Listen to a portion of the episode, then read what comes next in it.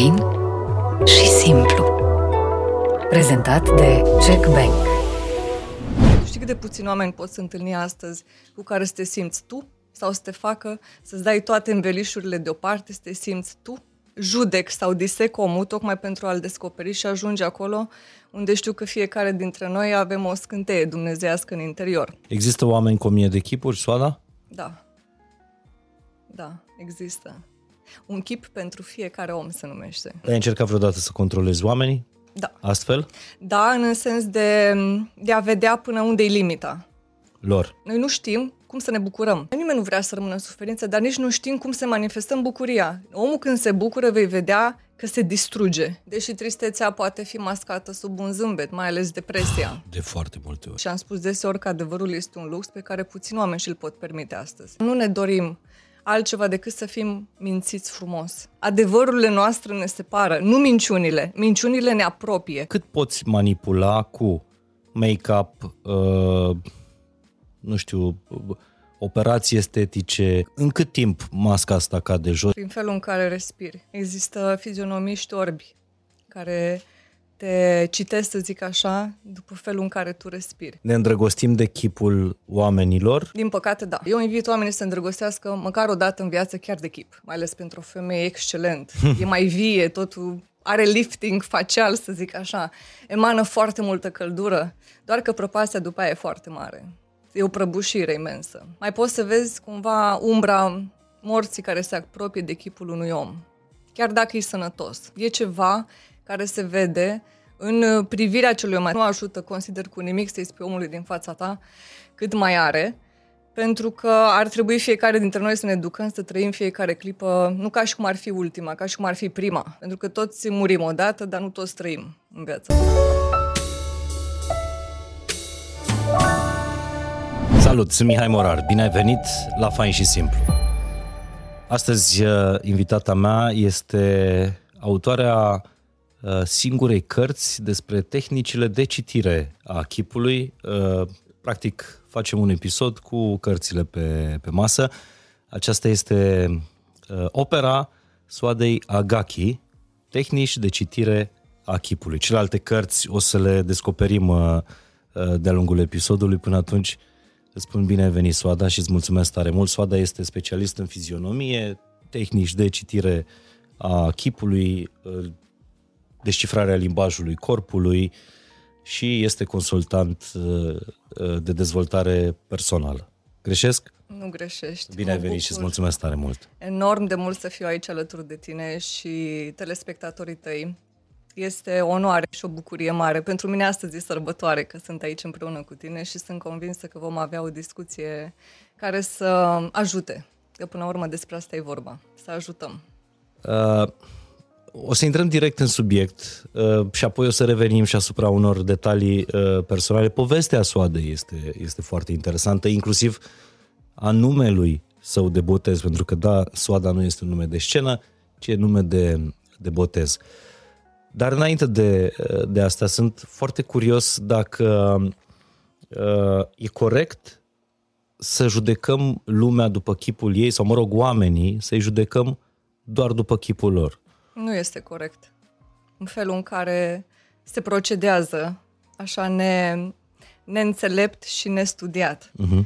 Fiecare dintre noi judecăm pe celălalt în sens de a evalua pe celălalt în momentul când ne întâlnim. Uh-huh. Facem uh, comparații cu ceea ce noi avem ca și educație, cu așteptările pe care le avem, în funcție de tradiția, de cultura noastră, de vârsta pe care o avem în momentul vieții noastre, noi oricum judecăm pe celălalt, adică îl evaluăm și punem etichete.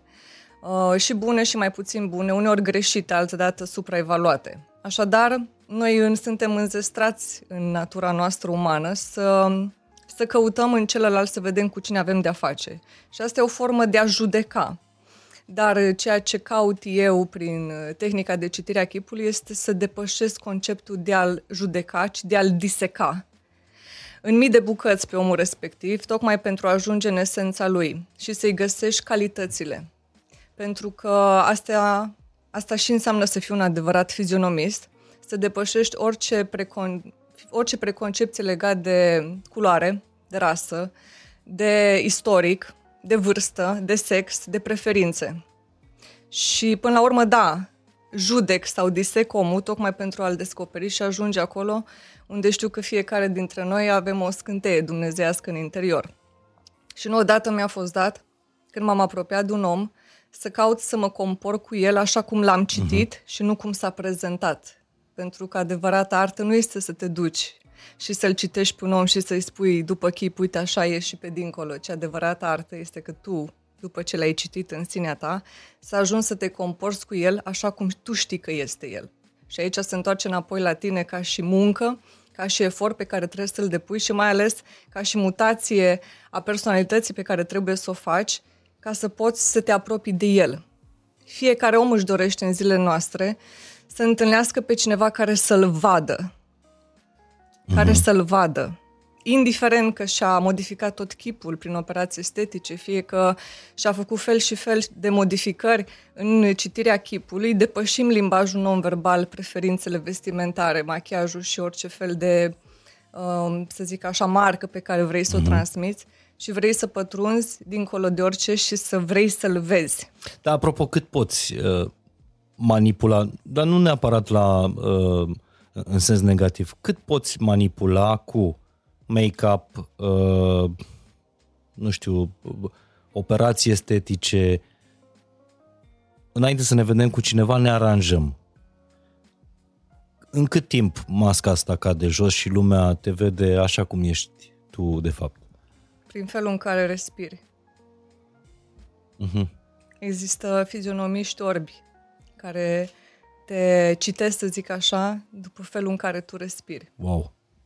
Adică noi ne raportăm la chip când spunem că citim chipul uman, dar vorbim de tot chipul omului, cum este el. Nu mai spun după privire, că mhm. vorbesc uh-huh. ochii. Chiar dacă nu-l vezi din față și îl vezi din spate pe stradă, îl, um, îl evaluezi cumva. Există în fiecare dintre noi nevoia de a-l cunoaște pe celălalt și de acolo pleacă totul. de am zis că fiecare om este bun în a îl citi pe celălalt, dar, atenție, conform nevoilor sale din acel moment. Altădată mm-hmm. sunt oameni care îl înzestrează pe celălalt cu calități pe care în realitate nu le are și atunci apare dezamăgirea. Și oamenii astăzi caută să fie cât mai puțin dezamăgiți, dar din păcate au din ce în ce mai multe așteptări. Și de aici probabil că se feresc oamenii să fie ei înșiși. Deși deseori le-am spus, tu dai seama că ai o singură dată în viață ocazia să fii tu. Să nu imiți pe nimeni și atunci când nu știi cine ești, ajungi să imiți pe ceilalți. Uh-huh. Și ai o singură ocazie. De ce să nu fii tu, să te arăți? Dar vulnerabilitatea costă foarte mult și am spus deseori că adevărul este un lux pe care puțin oameni și-l pot permite astăzi. Da, e foarte costisitor uh, adevărul și nu oricine, cum spui tu, și-l, uh, și-l poate permite. Da. Aș vrea să înțeleg un pic mai, uh, mai adânc atunci când privim chipul unui om.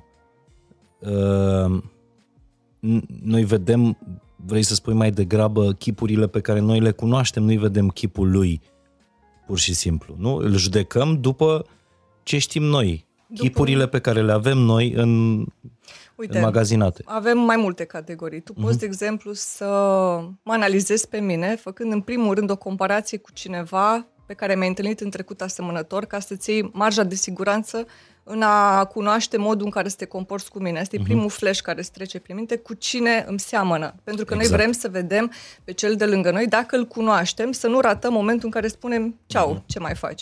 Și atunci ne uităm la un om să vedem dacă îl cunoaștem sau uh-huh. îl recunoaștem.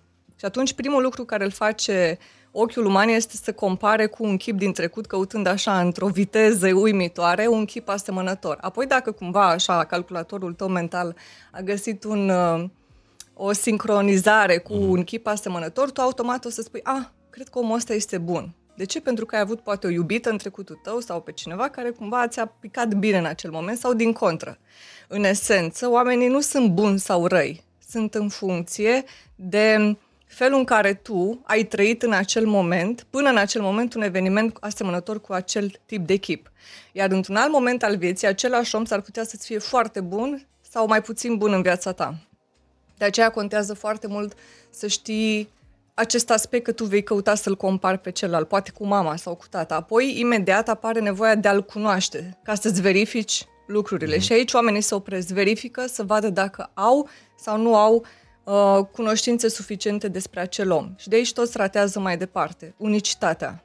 O, o, să, o să încerc să, să traduc pentru pregătirea mea cel, cel Da. puțin. Deci în momentul în care uh, văd pe cineva prima oară, uh, practic eu am un scanner Da. și scannerul ăla analizează din baza lui de date chipurile cunoscute. Da. Și atunci v- știu dacă, nu știu, chipul lui mi inspiră încredere, încredere frică, Exact. uh, nu știu, furie, dispreț uh, și așa mai departe. Dar, de obicei, noi cu ce chipuri din baza noastră de date comparăm? Comparăm cu chipurile părinților, uh, nu știu, a primilor oameni din, din primii ani de viață? Sau nu neapărat?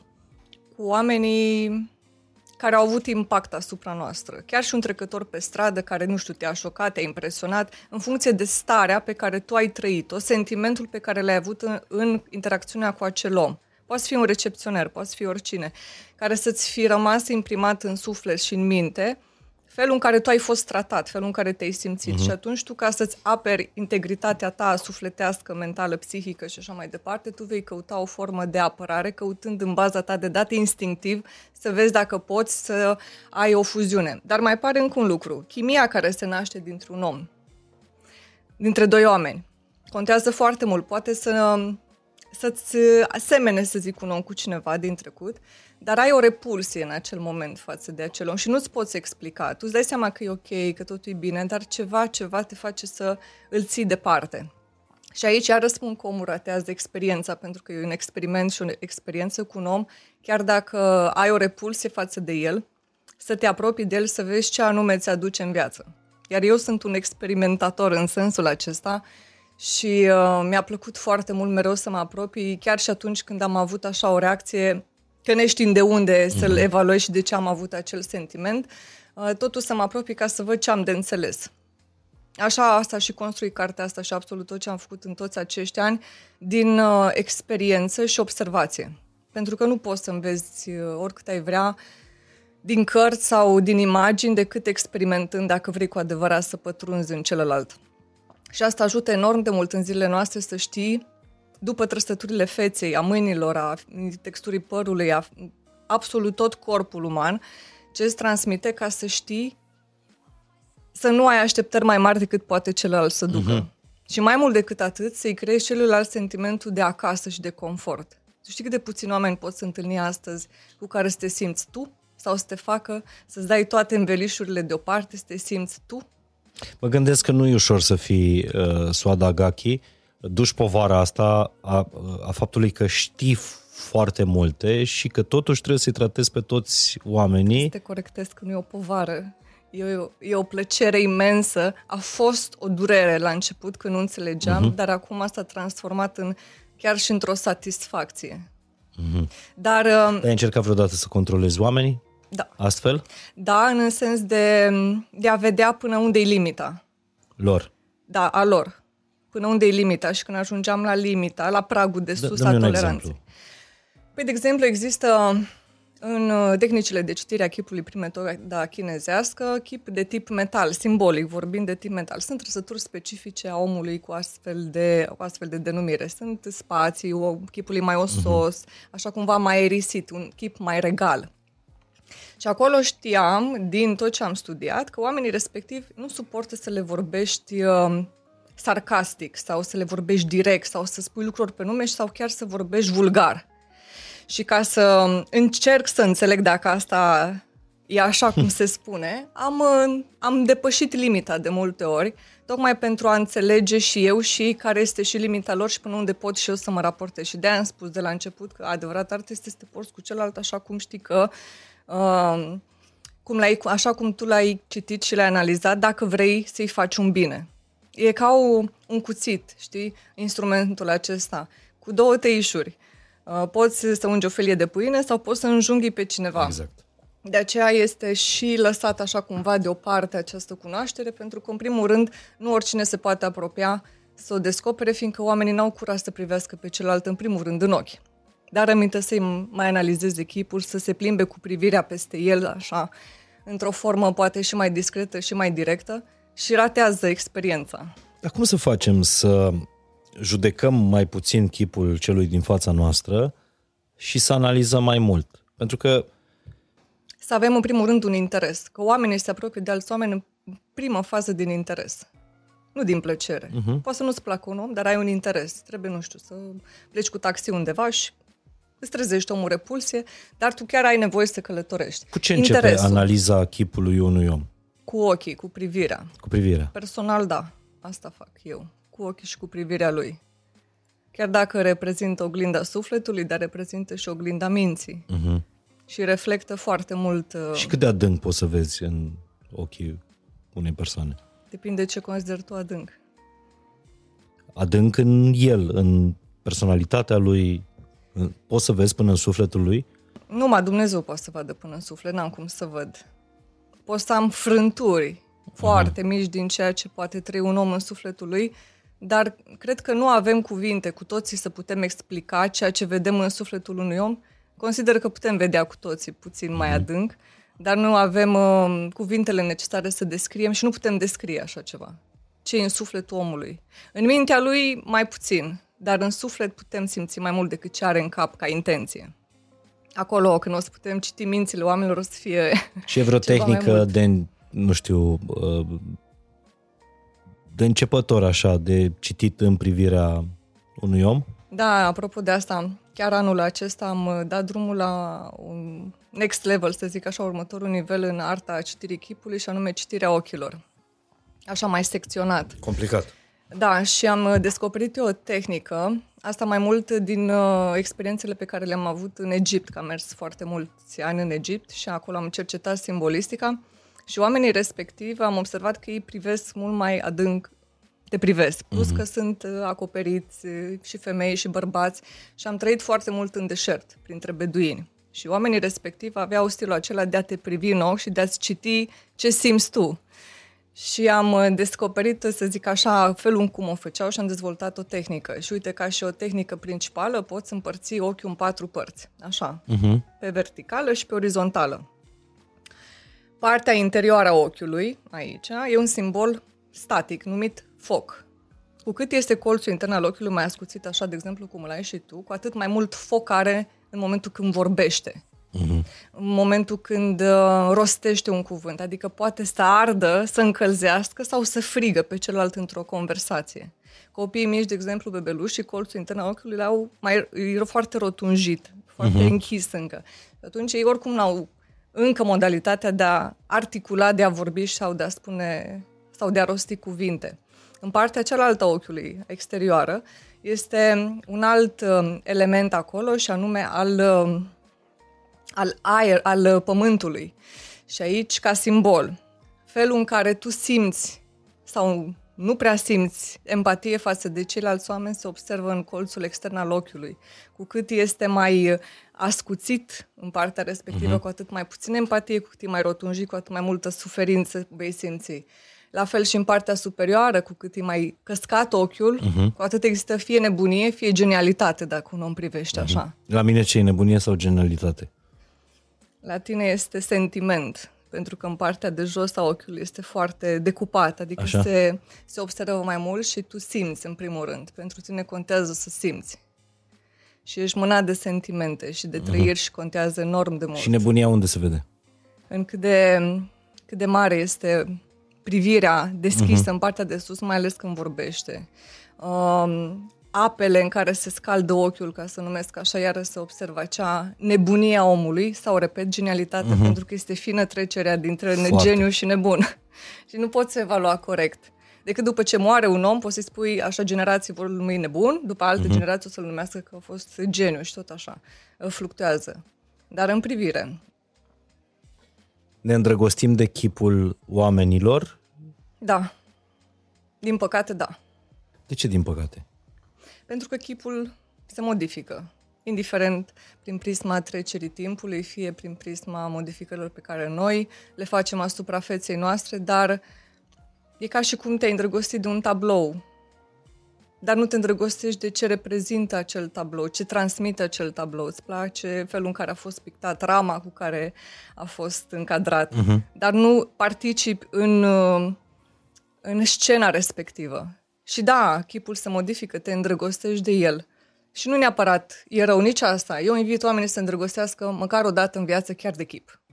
Măcar atât, să trăiți sentimentul de a fi îndrăgostit pentru că se încurcă cu atașamentul, cu obsesia, cu dependența, cu iubirea, cu dragostea, care sunt concepte diferite, măcar se îndrăgostească. Nu durează mult, se duce așa ca, o, uh-huh.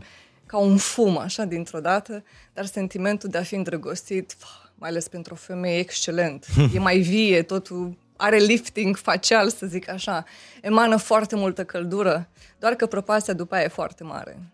E o prăbușire imensă dacă nu se susține mai departe îndrăgostirea cu o dragoste și cu o continuitate. Dar merită. Dar există studii făcute uh, referitor la, la asta. Citisem la un moment dat că, uh, nu știu legat de echip, dar cele mai multe dintre femei se îndrăgostesc la prima vedere de uh, de spatele bărbaților, mai de, de umerilor nu știu unde ai citit, dar e și asta o idee. Așa? Femeia, să zic așa, e atrasă, că până la îndrăgostit trebuie mm-hmm. să mhm. aibă totuși o interacțiune față în față, este atrasă de um, ceea ce impune acel bărbat prin prezența lui. Mm-hmm. Un bărbat uh, s-ar putea să nu fie atras atât de ceea ce impune prezența acelei femei, ci felul în care ea emană o stare uh-huh. starea ei pe tine te interesează. Da, o să te simți atras de chipuie sau orice, dar starea, în ce stare te bagă? Nervi, în draci sau în stări sublime, frumoase și parcă cumva te-ai apropia? Oricum un bărbat dispare din casă când ai o stare bună sau reapare când ai o stare mai, mai bună. Dar o femeie întotdeauna va alege felul în care se impune prezența lui, atitudinea aceea masculină. Bine, o să zic acum la femei, la început că o să intereseze felul în care arată, dacă e în vârstă, statura trebuie să fie înalt sau scund, dar o să-și reevalueze toate așteptările în momentul când intră în, în interacțiune cu acel bărbat. Și o să ajungă exact la felul în care se impune acel bărbat în fața lor. Și nu neapărat o să trebuie să fie foarte masculin, alte femei o să preferă o atitudine mai efeminată a unui domn. Pentru că ele mm-hmm. vor să preia controlul și atunci aici variază ce așteptări are fiecare. Dar mai degrabă femeile sau bărbații se îndrăgostesc de chipuri?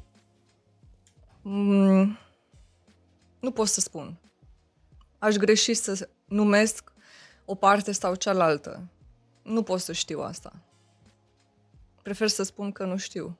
Există oameni cu o mie de chipuri, Soada? Da. Da, există. Un chip pentru fiecare om se numește. Da? un chip, am un chip, așa spun unii, pentru fiecare om pe care îl voi întâlni. Și ăștia, ăștia sunt oamenii empatici, cei care reușesc să-i... Sunt cameleonici. Sunt cameleonici. Da, empatic, da, dar își dozează foarte bine acea empatie, folosind mentalul într-o manieră în care să-și atingă un scop. Pentru că dacă era doar empatic, plângea cu un ochi, uh-huh. râdea cu celălalt și atâta tot. Cu o mie de fețe era așa. Dar uh, când e integrată și partea mentală, sau zic așa, logică și are și o intenție anume, da. Uite, de exemplu, să zic așa, că ar să fi fost un mhm. om cu o mie de echipuri, a, intru în starea ta, dar dacă vreau să te conduc într-o direcție, atunci trebuie să-mi folosesc un pic uh, mentalitatea pe care o am, să știu cum anume și ce anume am de făcut cu tine în acest moment. Uh-huh. Și cum reușim, așa, la o, la o simplă scanare, ca să, ca să închidem subiectul ăsta, să nu judecăm chipul celui din fața noastră după chipul și asemănarea noastră și după baza noastră de date, cum reușim să, să trecem de la judecată la analiză. La ce ar trebui să fim atenți? Poate nu e cea mai bună metodă, dar e, e la îndemâna oricui. Acesta uh-huh. indiferent de gradul lui de dezvoltare, să zic așa, personală pe care o are vis-a-vis de oameni. Oricât de tare ai detesta ființa umană sau uh-huh. nu ți-ar plăcea să luăm pe cei care nu suportă deloc oamenii, gândește-te așa, că ce poți să pierzi ceva ce n-ai avut vreodată? Adică nu l-ai avut pe omul respectiv. Tu oricum îi spui la revedere, dar dă o șansă acelui om să vină mai aproape de tine, să-l cunoști, pentru că s-ar putea undeva tu să-i fii lui de folos și mai ales el ție, pentru cei care sunt în categoria respectivă. Și dacă vrei să le evaluezi pe un om dincolo de judecata respectivă, intrând în analiză, măsoară-i privirea și vocea. Astea două lucruri ar trebui să-ți fie suficiente, să alegi ori una, ori cealaltă, ceva ce să te atragă mai mult, să spui da. Uite, nu-mi place privirea, dar mă încântă vocea. Vor spune oamenii, dar dacă nici una, nici alta. E, uite, dă-ți o șansă să găsești ceva bun și ceva mai puțin bun în acel om. Uh-huh. Adică să fii curios. Omului trebuie să-i faci poftă, în general, în viață, nu să-l convingi de ceva. Și dacă n-ai o poftă, măcar să descoperi cu cine te-ai întâlnit și ce poate să-ți aducă nou, în viață, atunci nu are sens să te conving eu, care sunt Suada Gaki. Dar cei care au, în general, dorința de a cunoaște un om și de a trece de prejudecățile în funcție de istoricul lor sau felul în care arată acel om, să se gândească că există acolo un sens pentru omul respectiv. În lumea asta respiră și nu degeaba face umbră și nu degeaba respiră și dacă a apărut în fața ta, a apărut cu un scop descoperă-l tu să vezi care e. Poate să înțelegi ceva, poate să te dezguste ceva sau din contră să te încânte atât de mult acea interacțiune încât să spui, băi, uite, a meritat să dau măcar o șansă unui om să mă apropii de el. Unde se vede pe chip minciuna? Oi, Prima cum oară. să zic eu?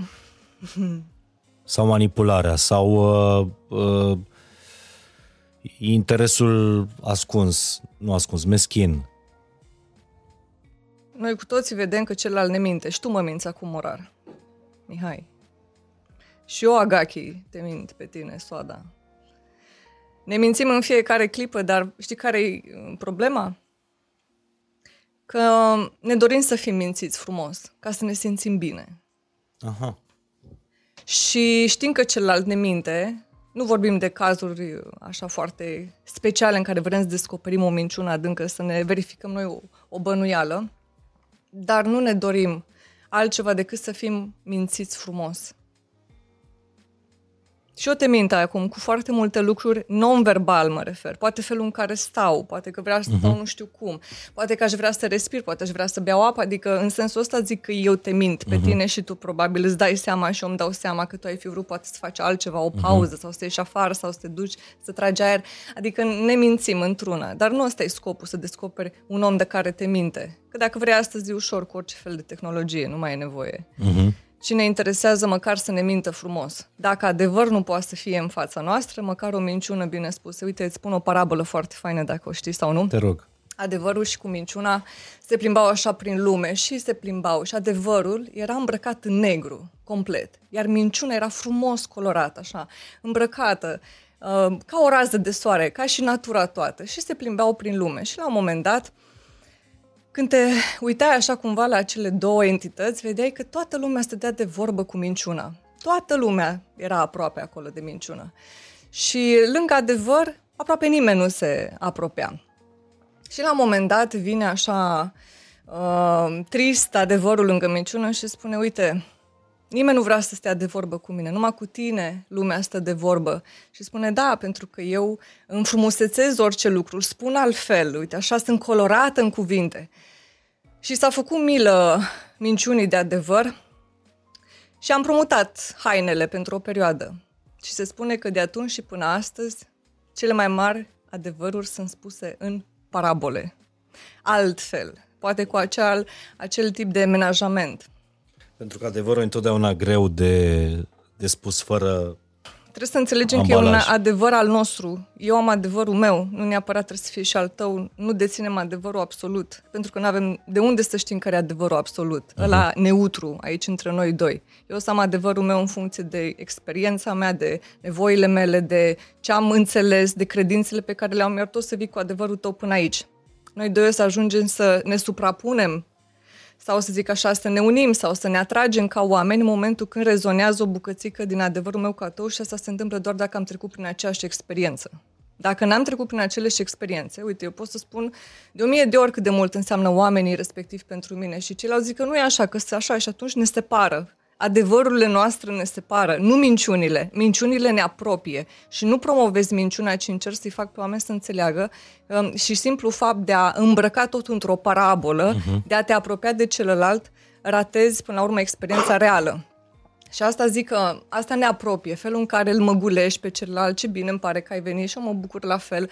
Poate să existe și adevăr, dar uh, ce-ar fi să spunem așa unul altora la un moment dat în față, uite, eu sunt obosit acum, chiar nu sunt bine, sau uite, mi-era dor de tine. Mm-hmm. Oamenii spun mai repede lucrurile care, la care, nu știu, cumva nu sunt bune din viața lor, dar foarte greu astăzi ajungi să spui lucrurile care te bucură. Știi de ce? Pentru că e bine să-ți găsești astăzi oameni nu pe umărul cărora să plângi, ci cu care să te bucuri. Azi nu mai ai cu cine să te bucuri. Pentru că nu știi dacă naști invidie, dacă naști frustrare în celălalt. Și e bine să-ți găsești odată prieteni cu aceleași tulburări psihice ca ale tale și doi oameni cu care să te bucuri. Soada, există minciuna are microexpresii ale feței sau sunt expresii ale, ale feței? Cum? Există pe partea de limbaj non-verbal uh-huh. și mhm. microexpresie un tip de analiză. Și pe partea de fizionomie sau analiza trăsăturilor faciale, predispoziția acută. Adică se vede că e un om care s-a născut să inventeze orice scoate prin toți porii săi uh-huh. și altul este unul care prin microexpresii sau felul în care își modifică musculatura și limbajul non-verbal ajunge în acel context să mintă. Uh-huh. Și atunci se vede dacă îi tremură buza de sus, dacă vorbim uh-huh. de limbaj non-verbal. Dar trebuie aici evaluată... Asta e microexpresie. Micro, da, încerc scuze, microexpresiile faciale și limbajul non-verbal trebuie evaluat în funcție de climă, de sex, de context, de discuția care s-a purtat, adică trebuie să ții cont de un ansamblu întreg ca să evaluezi corect o minciună spusă în acest moment, versus să studiezi fizionomia sau chipul static așa cum este el, ca să vezi dacă există în el potențial mare, cu grad ridicat de a inventa într-una, sau din contră foarte scăzut. Asta ajută pe de o parte să cunoști trăsăturile faciale, ca să vezi potențial de criminal, potențial de, uh, eu știu, mincinos sau de actor sau abuzator. de chirurg, abuzator, evident. Și alta e când omul, pe moment, ajunge cumva să fie într-un context anume. Și atunci sunt două laturi total diferite ca și studii, dar care se completează irreversibil. Pentru că e ca și cum ai cumpăra un televizor da, de o anumită mm-hmm. marcă și e stins. Fizionomia asta înseamnă, tu le evaluezi, știi clar cam ce an a fost făcut, da, da. ce poate el să facă, citești manualul de instrucțiuni, cunoști ce poate el să facă, care e potențialul său. În momentul când îi dai uh, curent, tu îl analizezi, analizezi acel televizor după felul în care se manifestă și atunci tu spui îmi place sau nu îmi place, e uh-huh. mincinos sau nu e mincinos televizorul. Așa e și cu chipul analizat după microexpresii și limbaj non-verbal. Te uiți să vezi dacă uh, uh, tot ceea ce el are ca potențial manifestă sau nu. Și nu e neapărat nevoie să manifeste, poți să îi le declanșezi. Poate să am avut oameni, clienți care îmi spuneau, niciodată nu o să-mi bat soția, niciodată nu o să dau în ea.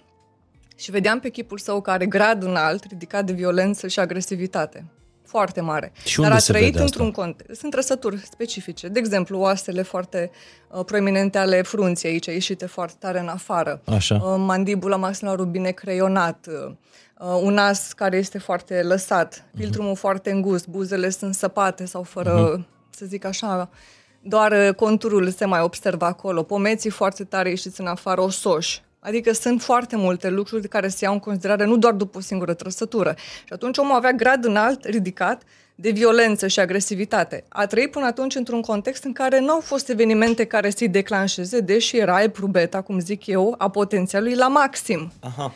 Și am spus cu într-un fel sau altul când veni să se analizezi chipul, zic, vezi că ai grad ridicat de...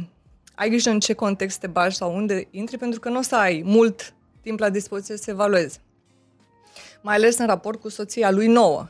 Și n-au trecut nici șase luni, când m-a sunat el și am zis, am băgat-o și în spital. Nu m-am gândit vreodată că am să reușesc să fac așa ceva. Și n-a fost mult să-mi spună câteva cuvinte și am luat-o deja uh, în altă direcție.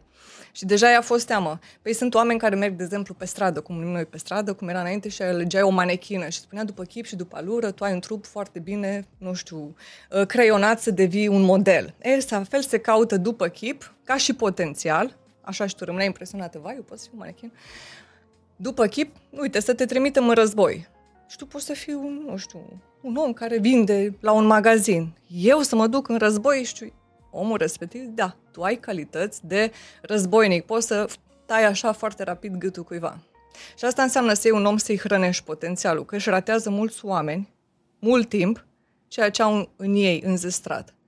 Uh, în cazul de față, nu invit să fie omul trimis să facă asta, dar poate să-și canalizeze în altă parte, pentru că foarte ușor poate să facă un act necugetat. Deci, chipul nostru, pe chipul nostru se citește o predispoziție. Exact. Da? Suntem predispuși la Da. a fi criminali în serie, Da, abuzatori, ca să vorbesc despre lucrurile uh, negative.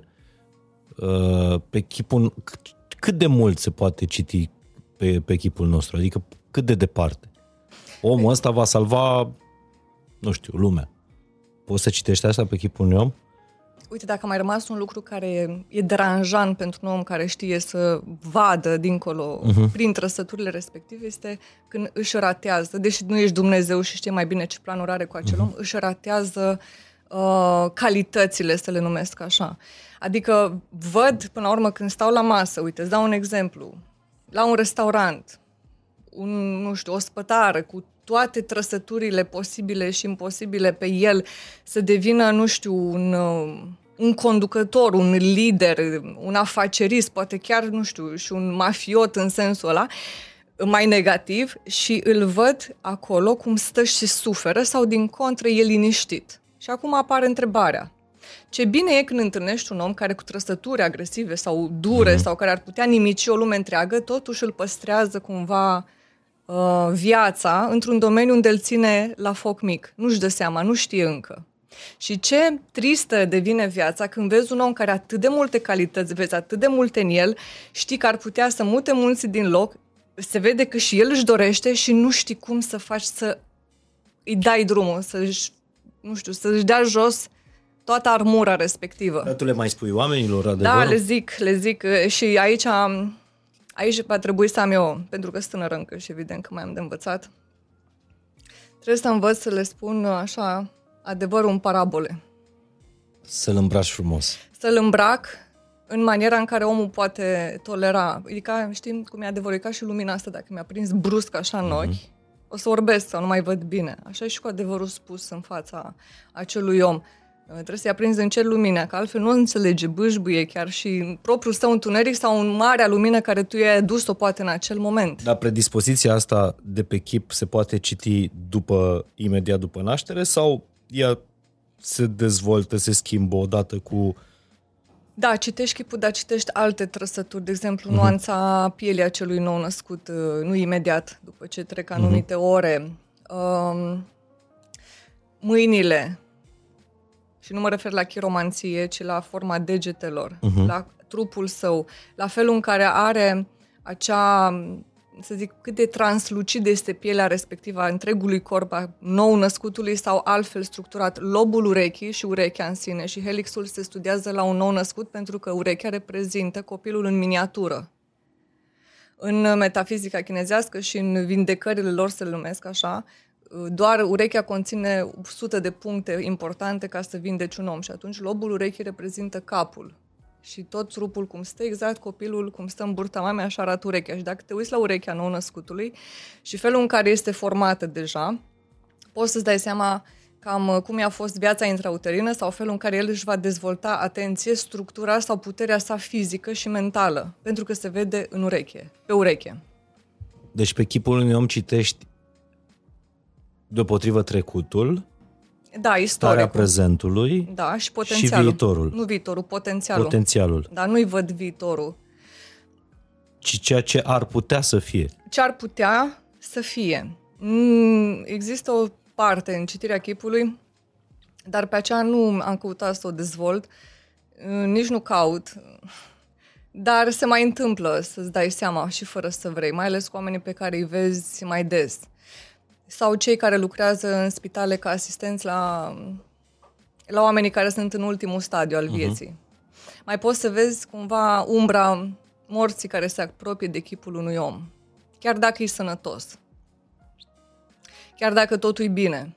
E ceva care se vede în privirea celui om, atenție, nu în aură sau în alte lucruri, în privirea lui, până și în murmurul glasului pe care îl auzi, sunt chestiuni. Uite, sunt asistente medici care zic totul e bine, erau bune analizele, dar până și asistenta a experimentat așa la nivelul acela doar de a îngriji un, un om bolnav, îți vine și spune, nu cred că mai are mult. Nu știu de ce, dar zic că nu cred că mai are mult. E din experiența pe care o are.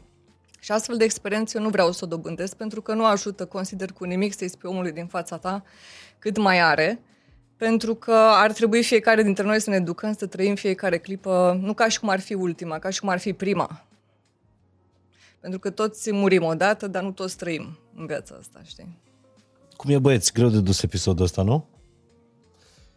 Uh, deci, practic, nu, nu o să te întreb uh, că vorbeam înainte de, de înregistrare că toată lumea te, te sună să și îți pune o poză și zice cine va fi următorul președinte al României sau are față de președinte sau așa. Dar există, crezi în selectarea numelor care, nu știu, candidează pentru o funcție atât de, de înaltă, există astfel de filtre până la nominalizarea unor persoane? Toți oamenii pe care voi vedeți. Așa. O să zic doar cred, nu știu, că dacă zic știu, va trebui să demonstrez și n-am uh-huh. chef. Așa. Toți oamenii pe care îi vedeți, așa, în prim plan, uh-huh. se numesc avataruri. Nu avem conducători sau lideri în adevăratul sens al cuvântului, cred. Uh-huh. Așa. Pentru că ar fi trebuit altfel. E ca și cum ai pune ca să o împachetezi altfel. Uite, tu ai o firmă, da? Ai muncit la ea patru ani. Ai mai stat încă patru ani și încă patru ani și așa.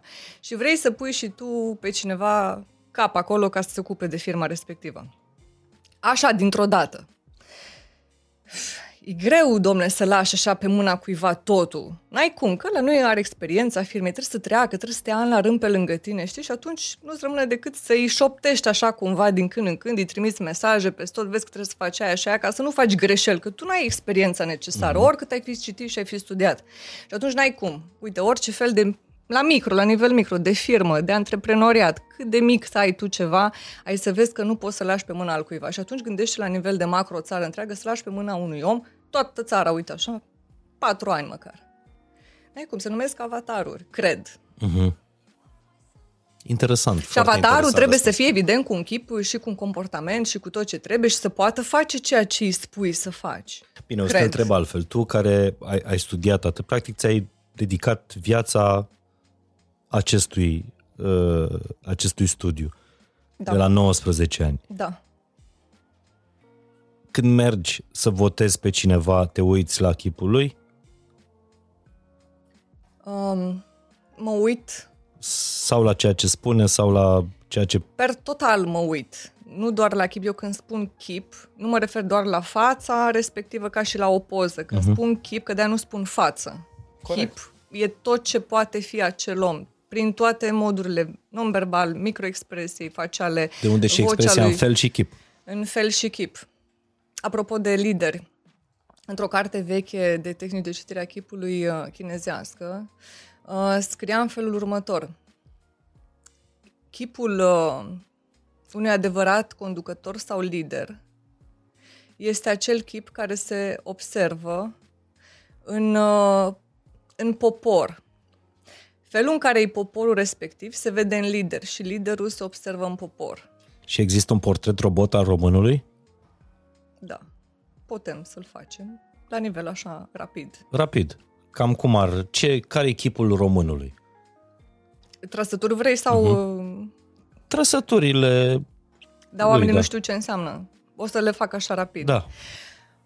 Ochii așa cumva între deschiși sus, dar jos sunt foarte larg deschiși. Adică de sentimental. Adică sunt sentimental. Vreau să simt, să trăiesc, am mult umor chiar și negru, nu contează, că așa trecem noi cu toții, peste toate, bune sau rele, dar îmi păstrez așa oarecare demnitate și țin și pentru mine cât aș vrea să fac, dar totuși tac. Am buzele, să zic așa, pline de generozitate, că sunt cărnoase, uh-huh. într-o paranteză, buzele pline și cărnoase denotă generozitate, dar mai mușc așa din când în când din ele, pentru că nu știu dacă atunci când dau am să și primesc ce ofer. Obrajim sunt așa mari și cărnoși și rumeni, cum e în Maramureș, cum e peste tot în Moldova uh-huh. sau în Banat. Dar uneori așa vor fi trași la față și sub, pentru că oamenii, noi, trăim și o mare tristețe, pentru că ne e teamă să ne bucurăm, pentru că nu se știe când vine rău. Avem și nasul ușor în vânt, care înseamnă irosirea energiei și a informațiilor versus unui om care îl are așa uh-huh. mai jos înlăsat, fizionomic, pentru că ne place să spunem multe și să avem un copil acolo de care depinde într-un fel sau altul de cineva. Deși ne-ar plăcea cumva să fim atot știutori și stăpâni pe noi, dar cumva ridicăm nasul mai mult decât și demonstrăm. Gâtul este lung, subțire și plăpând ca la o lebădă, uh-huh. pentru că e ușor așa să-l răsucești ca să cauți soluții. Dar, de fapt, ne-am dorit pur și simplu să ne căutăm o altă lebădă cu care să trăim o dragoste, pentru că noi suntem veșnic îndrăgostiți. Și de aceea avem și căderi dintre acelea care ne dor. Și aș putea continua, așa, în Super. versuri. Portretul robot al poporului român, doamnelor și domnilor, cu Soada Agaki. Practic, chipul uh, românului. Foarte interesantă. Foarte de asta mi-a venit așa, pe nepregătite. Că da, cam așa e. Da, da. Dacă și cunoști, uh, de am făcut o mică paralelă, înțelegi altfel. Mă rog, ca să intrați mai mult în, uh, în cunoașterea despre care vorbește uh, Soada, există cartea asta pe care a scos o regie proprie, tehnici de citire a chipului. Ce înseamnă îi se citea tristețea pe chip. Care e microexpresia sau care e expresia asta a feței? Ai microexpresia sau expresia știm cu toții când avem o față așa căzută, căzută. e trist. Deși tristețea poate fi mascată sub un zâmbet, mai ales depresia. De foarte multe ori. Da. Și chiar un om care are un zâmbet lipit așa pe față, cum avea, de exemplu, Robbie Williams sau sunt câțiva, care zâmbesc așa tot timpul. Robin. Și, Robin Williams. Robin Williams. Da. Și zâmbesc așa tot timpul și au cumva așa o, ca o, nu ca o veselie în ochi, o căutare. Se numește căutare expresia acelei priviri. Trăiesc, uh, trăiesc o tristețe adâncă în suflet. Uh, iar legat de trăsături faciale specifice era unui om cu potențial care ar putea să aibă, în general, așa o, o stare mai bacoviană, să o numesc, așa, va avea întotdeauna ochii foarte tare băgați în, în cap, adică nu are ochii bulbucați, iar spațiul dintre sprâncene și ochi este mai îngust, nu există așa mare spațiu și uh, gura este în general mai micuță. Dacă vrei așa un chip, dar nu neapărat omul a fost trist, ca să le fac oamenilor o, un portret robot dacă știu cum arăta chipul părintelui Arsenie Boca, dar în stens de a trăi tristețea ca și formă de profunzime, să intri în tine, să simți durerea lumii în sine. Și atunci, genul acela de chip, mai ales în, dacă e vorba de bărbați, femei care întâlnesc astfel de domni cu trăsături asemănătoare, nu să semene cu el, vor trăi cumva lângă un om care simte durerea și tristețea. Dar nu neapărat e rea să ideea de a simți tristețea. Pentru că ea, doar ea te poate face să creezi. Când ești vesel, când ești bucuros, n-ai cum să ai momentul tău de creație sublimă, în sens de poezie sau în sens de trăire. Doar în tristețe sau în nostalgie poți să scrii din suflet sau să, nu știu, transmiți ceva din suflet. Și atunci sunt oameni care păstrează această stare a tristeții, de multe ori pentru că le e teamă de a simți cu totul și cu totul altceva. Omul e obișnuit atât de mult cu propria sa suferință încât nu cunoaște. Și dacă îl scoți din ea, vrea să-l lași acolo. Își dorește să-l lași acolo. E mai bine cu suferința aia pentru că se simte în viață. Încă mai are simțurile active. Cred, cred că ești al N-ulea invitat care spune lucrul ăsta și îmi, îmi dau seama uh, că deși cu toții cunoaștem, dar vrei să spun de ce? Nu putem să ieșim din asta. Și de ce nu ieșim? Noi nu știm cum să ne bucurăm. Uite, îți dau un exemplu. Te Așa. duci, faci patru ani de facultate, alții fac șase ani. Și în sfârșit ai luat, te duci, nu știu, nota. Tu tu nu știi ca om cum să te bucuri. N-ai un exemplu clar cum arată bucuria susținută. E, am luat examenul, pentru că nu ai exemplu, n-am văzut. E ca și cum ai zice, ai văzut un elefant care zboară. N-ai văzut niciodată, ți imaginezi. La fel, omul care să se bucure, să aibă stare perpetuă de bucurie, ori îl numești nebun, ori, nu știu, a băut, dar nu ai cum să ai exemple de oameni bucuroși. Există o legendă care spune în felul următor, și de ce oamenii mor? Pentru că au văzut pe alții că mor. Altfel poate n-ar muri. E o legendă. Dar legat de bucurie, de suferință, ca să-mi continui ideea față de ea, N care au venit, că vrem să rămânem, nimeni nu vrea să rămână în suferință, dar nici nu știm cum se manifestăm bucuria. Omul când se bucură vei vedea că se distruge. El nu cunoaște mecanisme prin care să-și arate bucuria decât distrugându-și de multe ori sănătatea sau viața, pentru că te duci, poate te îmbezi două, trei nopți. Uh, eu știu, ai luat examenul, te-ai căsătorit, uh, de obicei distrugi ceva pentru că nu cunoști modalități de a te bucura. N-ai cum, n-ai de unde. Da, dar pe de altă parte, nici, nu neapărat uh, a nu trăi în suferință și a trăi în bucurie, dar a trăi într-o homeostazie, așa, într-un echilibru. Echilibrul care... găsești când te duci, uite, în hău așa? și în rai. Dar când vrei să urci în rai, nu găsești. Echilibrul găsești când te duci în extreme în extremele tale, când mă duc în extremele mele. Așa găsești un echilibru. Toată viața noi găsim un echilibru când călcăm mai la stânga, mai la dreapta. Omul în echilibru nu înseamnă că toată viața asta așa zen. Eu sunt în echilibru. Nu, De ce? Nu. Pentru că singura constantă, Mihai, în viața asta este schimbarea. Și așa cum schimbarea e în schimbare și echilibrul tău se clatină și atunci va trebui să cazi, să te duci să te mai și bucuri, dar omul a rămas așa, în dezechilibru, stă în tristețe sau în suferință pentru că, repet, nu are modele de cum arată un om care se bucură zilnic. Ce faci? Ai luat examenul sau te-ai căsătorit, ce faci? Mergi luna de miere, numeri banii să vezi câți ai făcut, vii acasă, faci copil, mai departe ce mai facem? Nu știu, cumpărăm o casă, facem rate și după ce mai facem? Mergem și călătorim lumea de în toată lumea. Ai văzut tu vreunul care a ajuns celebru, mare, să nu ajungă, să fi făcut toate și să nu se distrugă? Mai sunt. Câțiva. Da. Câțiva. Trebuie să ne uităm la ea atunci, să luăm da. exemplu cum a reușit totul să rămână sănătos, să aibă încă totul și, nu știu, să nu-l vezi că suferă în ascuns. Citeam povestea uh, acum câteva zile, povestea fondatorului. Ai purtat vreodată UGG-uri? Nu. Dar le știi. Da, le știu, știu, știu cum arată. Știu. Urâte. Da. Urât, hai că sunt urâți. Așa să și numesc, ugly, nu? Ugly boots sau cum. Uh, fondatorul GG-ului, care are o vârstă venerabilă, a vândut, a vândut afacerea, a ieșit cu totul și din partea executivă a companiei și visul lui era să colinde lumea.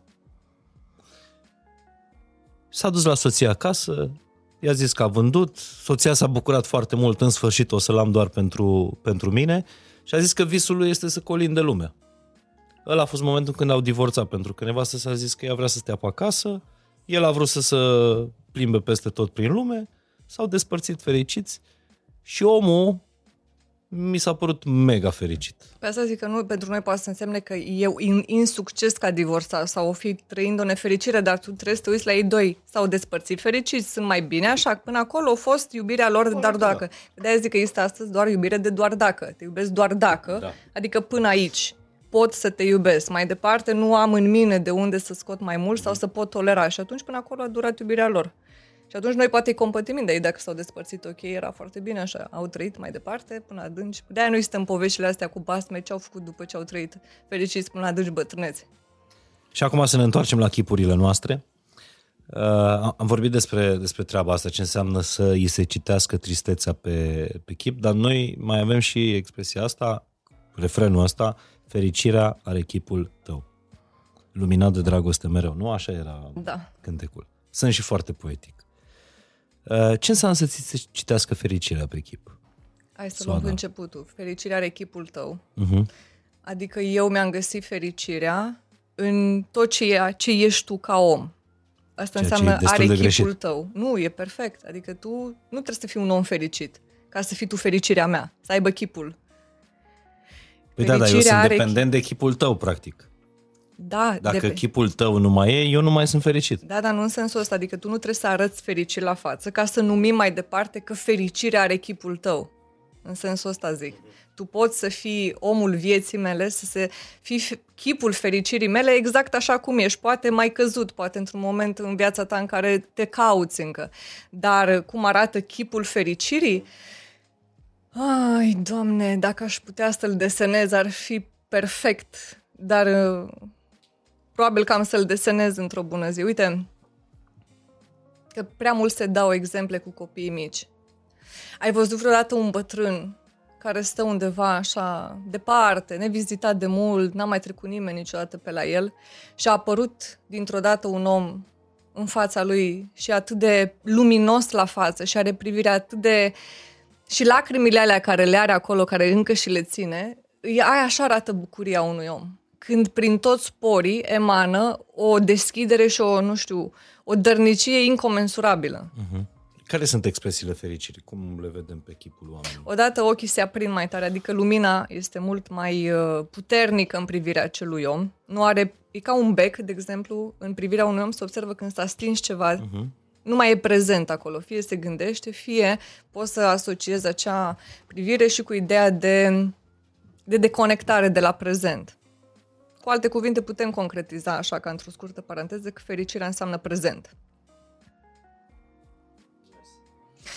Pentru că noi rămânem tot timpul în trecut și căutăm să le remodelăm, să le reașezăm, să le reclădim, să le înțelegem și ratăm prezentul care nu știm cum e, decât probabil o continuă fericire.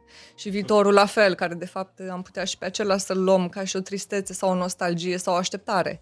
Dar, um, în primul rând, lumina din privire. Și, uh, și atât. Pentru că restul feței nu mai contează. Și oamenii care sunt, de exemplu, nu mai au privire i-au privat viața de privire, adică sunt orbi și nu mai văd. Glasul pe care îl au, nu vocea, glasul pe care îl au. Uh, glasul însemnând tonul sau...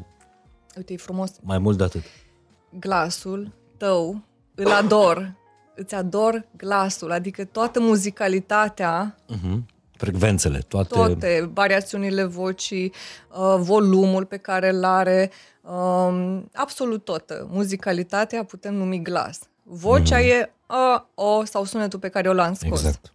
Și atunci, glasul acelui om poate să vorbească foarte mult despre nivelul său de bucurie pe care îl are. Și cu cât e mai multă muzică în vocea unui om, cu atât mai multă bucurie poate trăi sau poate manifesta sau se poate de, uh, detașa. Zorba Grecu, cred că este un, uh, din filmul Zorba Grecu, este un, un personaj care poate să arate clar cum arată bucuria unui om. Exact așa face, făcea acel om, pentru că acel film e simbolic. Celălalt domn, pentru cei care s-au uitat, dacă nu se uită la filmul Zorba Grecu sau să citească acea carte, unul era cărturar, care venise, uh-huh. iar Zorba era uh, din viață. Cărturarul era, de fapt, simbolistic a minții noastre exact. și celălalt era inima. Și sunt secvențe în care spune de ce ai încredere în mine? Îl întreabă inima sau zorba pe cărturar. Și zice, pentru că am și atât. N-ar trebui să ai, spune. Zice, ba da, vreau să am și încredere în tine.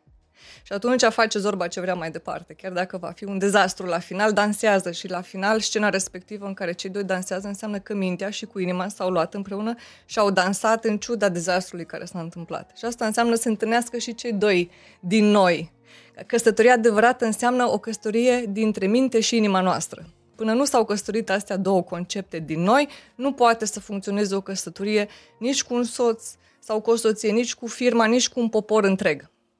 Dar când nu te pui de acord, când inima urcă în creier și creierul ia locul inimii, nu, cele două luni trebuie să se pună de acord. Bine, problema cea mare în căsătoria asta este atunci când există popoare, cum e poporul român care are mai multe inimă decât minte, sau popoare care din potriva au mai multă minte decât, decât inimă. Acolo e foarte greu. Poți să te contrazic un pic? Te rog. Știi, o românul dacă n-ar avea minte, nu s-ar descurca, atenție. Descurca, da, dar noi avem mintea de pe urmă.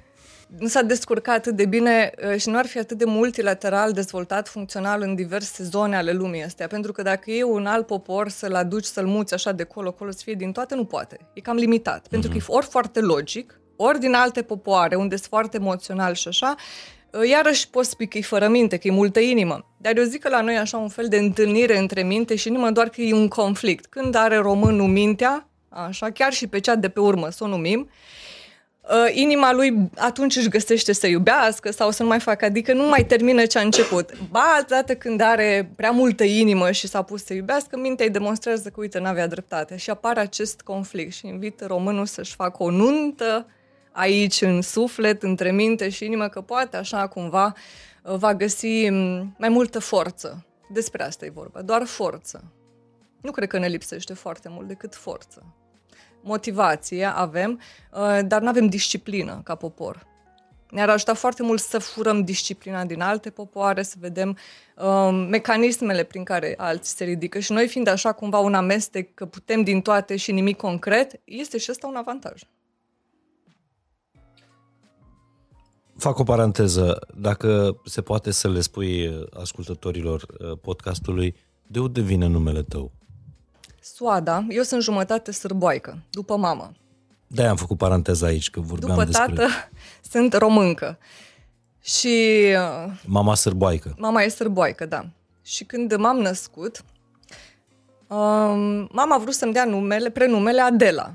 Cum de altfel în buletin este și Adela.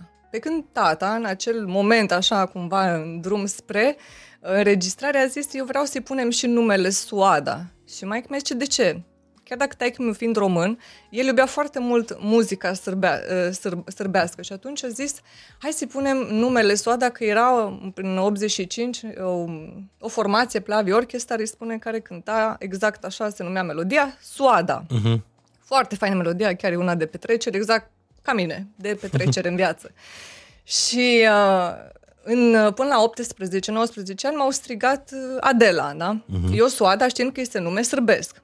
Cu timpul am aflat de la soțul meu, care este uh, numerolog cu ocazia asta, așa E și aici. îi invit uh, să își instaleze aplicația Secretul Numerelor, pentru că este unică în România, Făcută de Eduard Agachi, uh, și aplicație. soțul tău, da, și, și o cartea carte. asta, care se numește Manual de Numerologie. Cartea, nu, e soț și soție, da, practic. Da.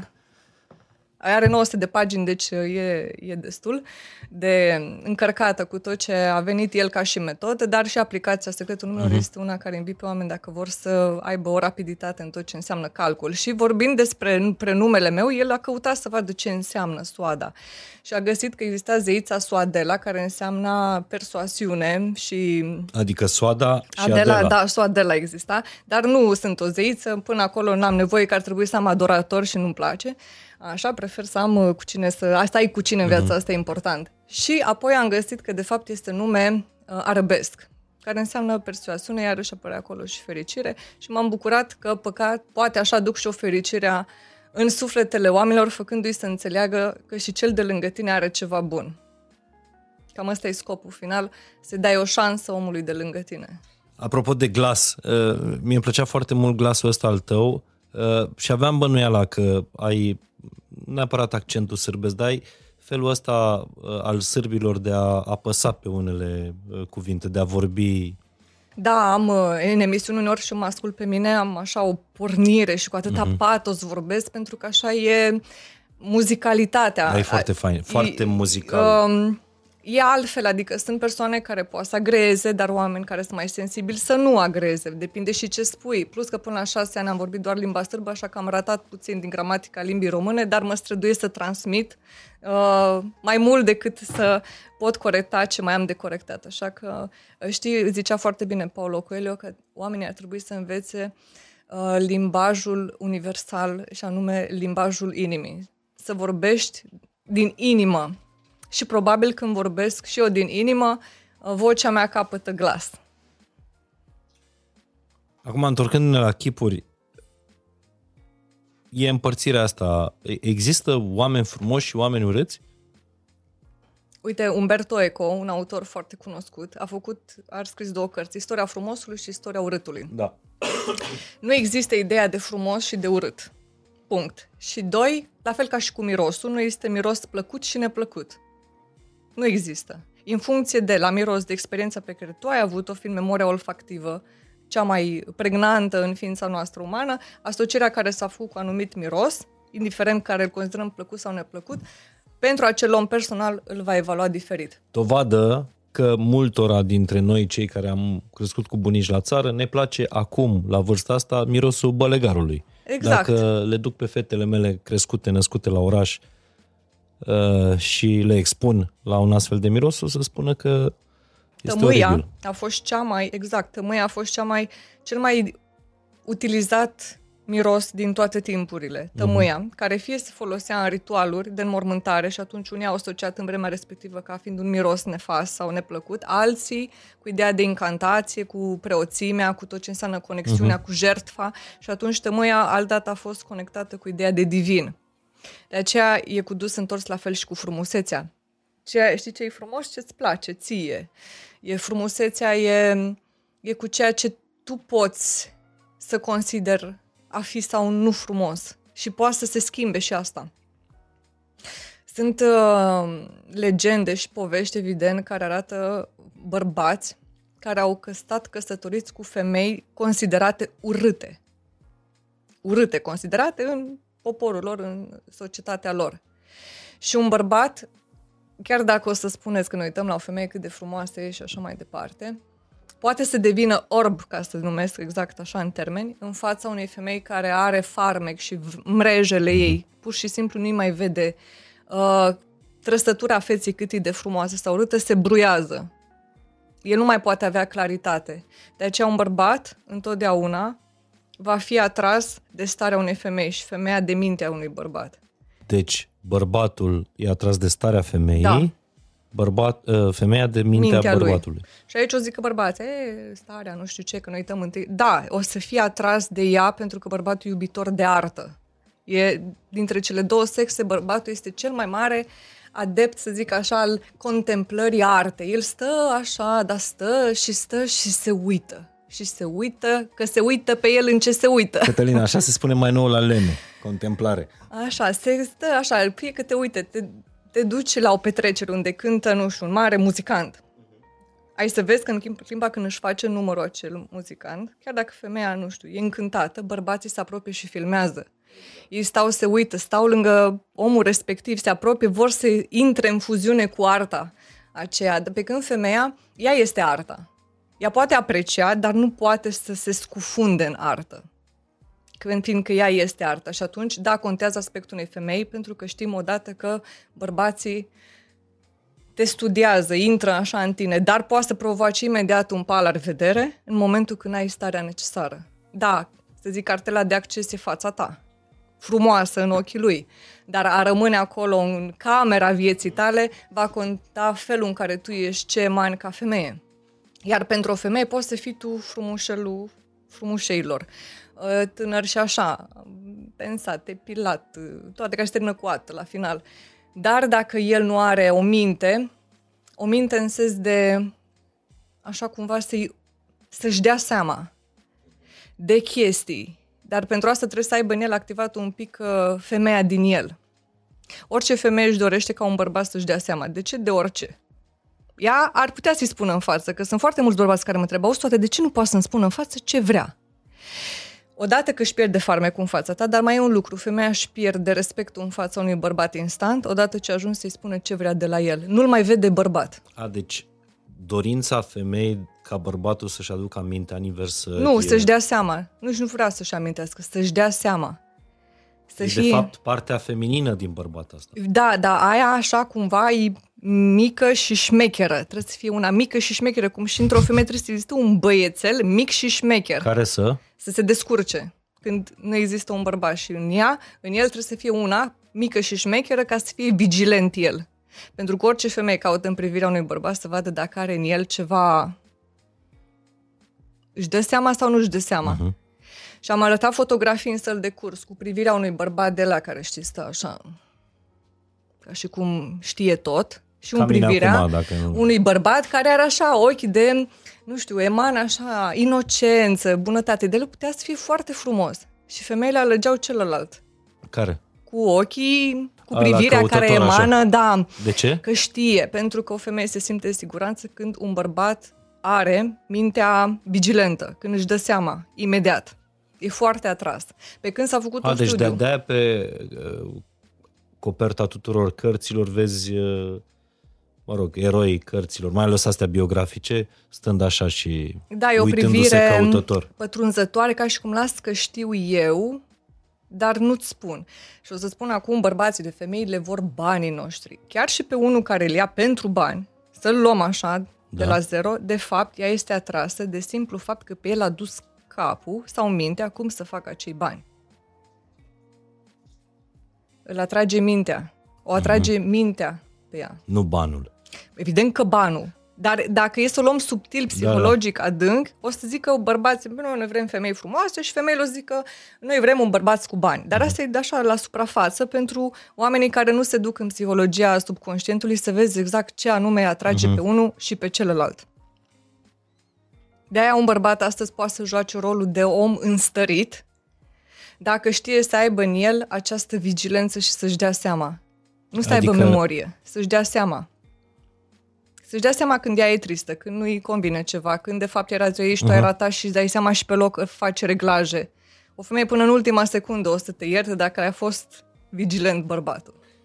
A- Acum că tot am uh, ajuns în, uh, în zona asta a feminității, masculinității, am văzut că pregătești niște workshop-uri în, uh, în București în luna martie, Soada, și unul dintre ele se numește Femeia Alfa. Da.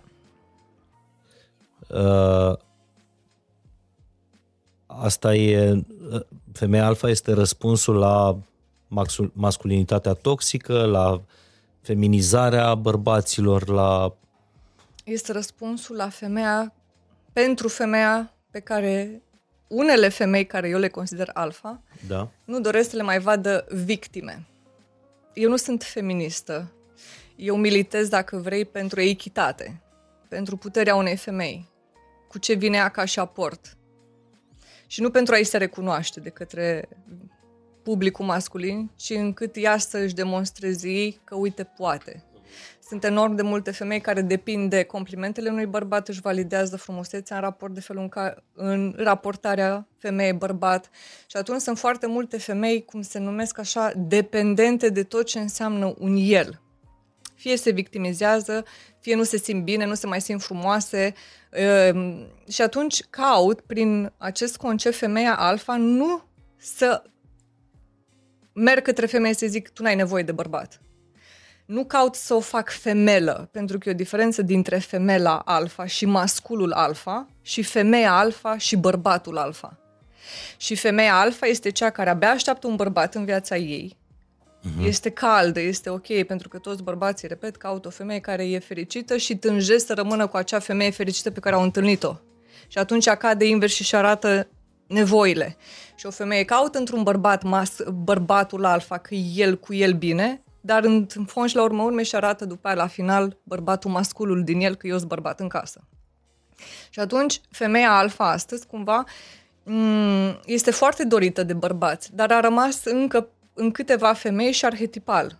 O să spună bărbații că acum vreau să promovăm o femeie cumva a, a tot suficientă? Da, în sens de eu pot să-mi câștig singur existența, să zic că vine o femeie așa către tine, Mihai, uite, eu am, ok, sunt stau bine în partea financiară, um, mă simt foarte bine și singură, adică n-am o problemă cu trecutul meu, m-am împăcat cu toate cele necesare și dacă vrei să intri în viața mea, eu vreau odată să începem să trăim viața. Eu vreau să știi că stau cu tine pentru că îmi placi ca bărbat, pentru că simt că ai ceva să-mi oferi, pentru că vreau să te venerez, să te admir, să te susțin. Nu vreau nici să mă crești pe mine, nici să-mi astup rănile și nici să-mi fii, nu știu, mentor. Eu vreau să încep odată să trăiesc viața. Știi cât de mulți oameni încă se pregătesc să trăiască viața? Facem grădiniță, terminăm, stai așa ca ai școală, încep școala, termin școala, stai cam liceu, dar faci încep liceu, după aia, a, stai că trebuie să fac facultate, faci și facultatea. Și după aia, a, stai că trebuie să mă căsătoresc, nu? Poate... După aia te căsătorești, după aia termin de căsătorit, faci copii, faci și copii și te întreb, vreau și eu să încep odată să-mi trăiesc viața. Și există femei care merg exact așa, pe o linie, și bărbații, și ajung la 50 de ani și se gândesc, domnule, eu când mai încep să-mi trăiesc viața? Și femeia alfa este cea care se pune odată să-și trăiască viața cu un bărbat alfa. Adică gata, nu mai are rost acum să facem negocierile, care are avere, care are banii. Băi, eu ai o calitate ca bărbat, eu ca femeie n-am nevoie de banii tăi, eu m-am asigurat în acest sens. Tu ce poți să-mi oferi? ca stare. Astăzi femeile trebuie să caute la bărbați să le ceară altceva. Mai mult, cu totul altceva. Și anume?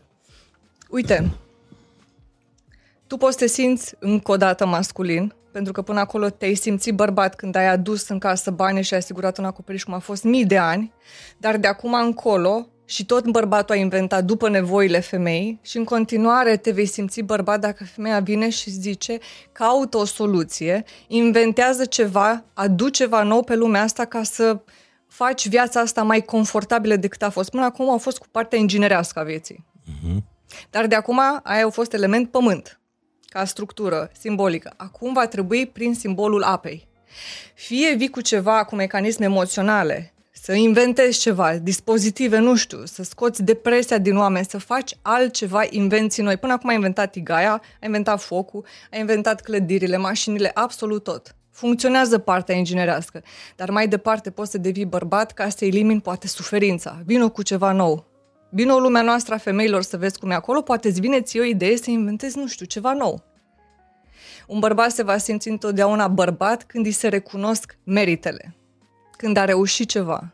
Și mai ales susținut de o femeie care în sfârșit a ajuns și a, din punct de vedere material, să echilibreze, nu știu, venerația care avea față de bărbat. Nu te simți mai bărbat să știi că ești iubit pentru ceea ce ești, nu pentru ceea ce ai. Tu dacă intri vreodată în pușcărie sau undeva, nu știi dacă femeia aia te mai ține de mână, să te scoată de acolo.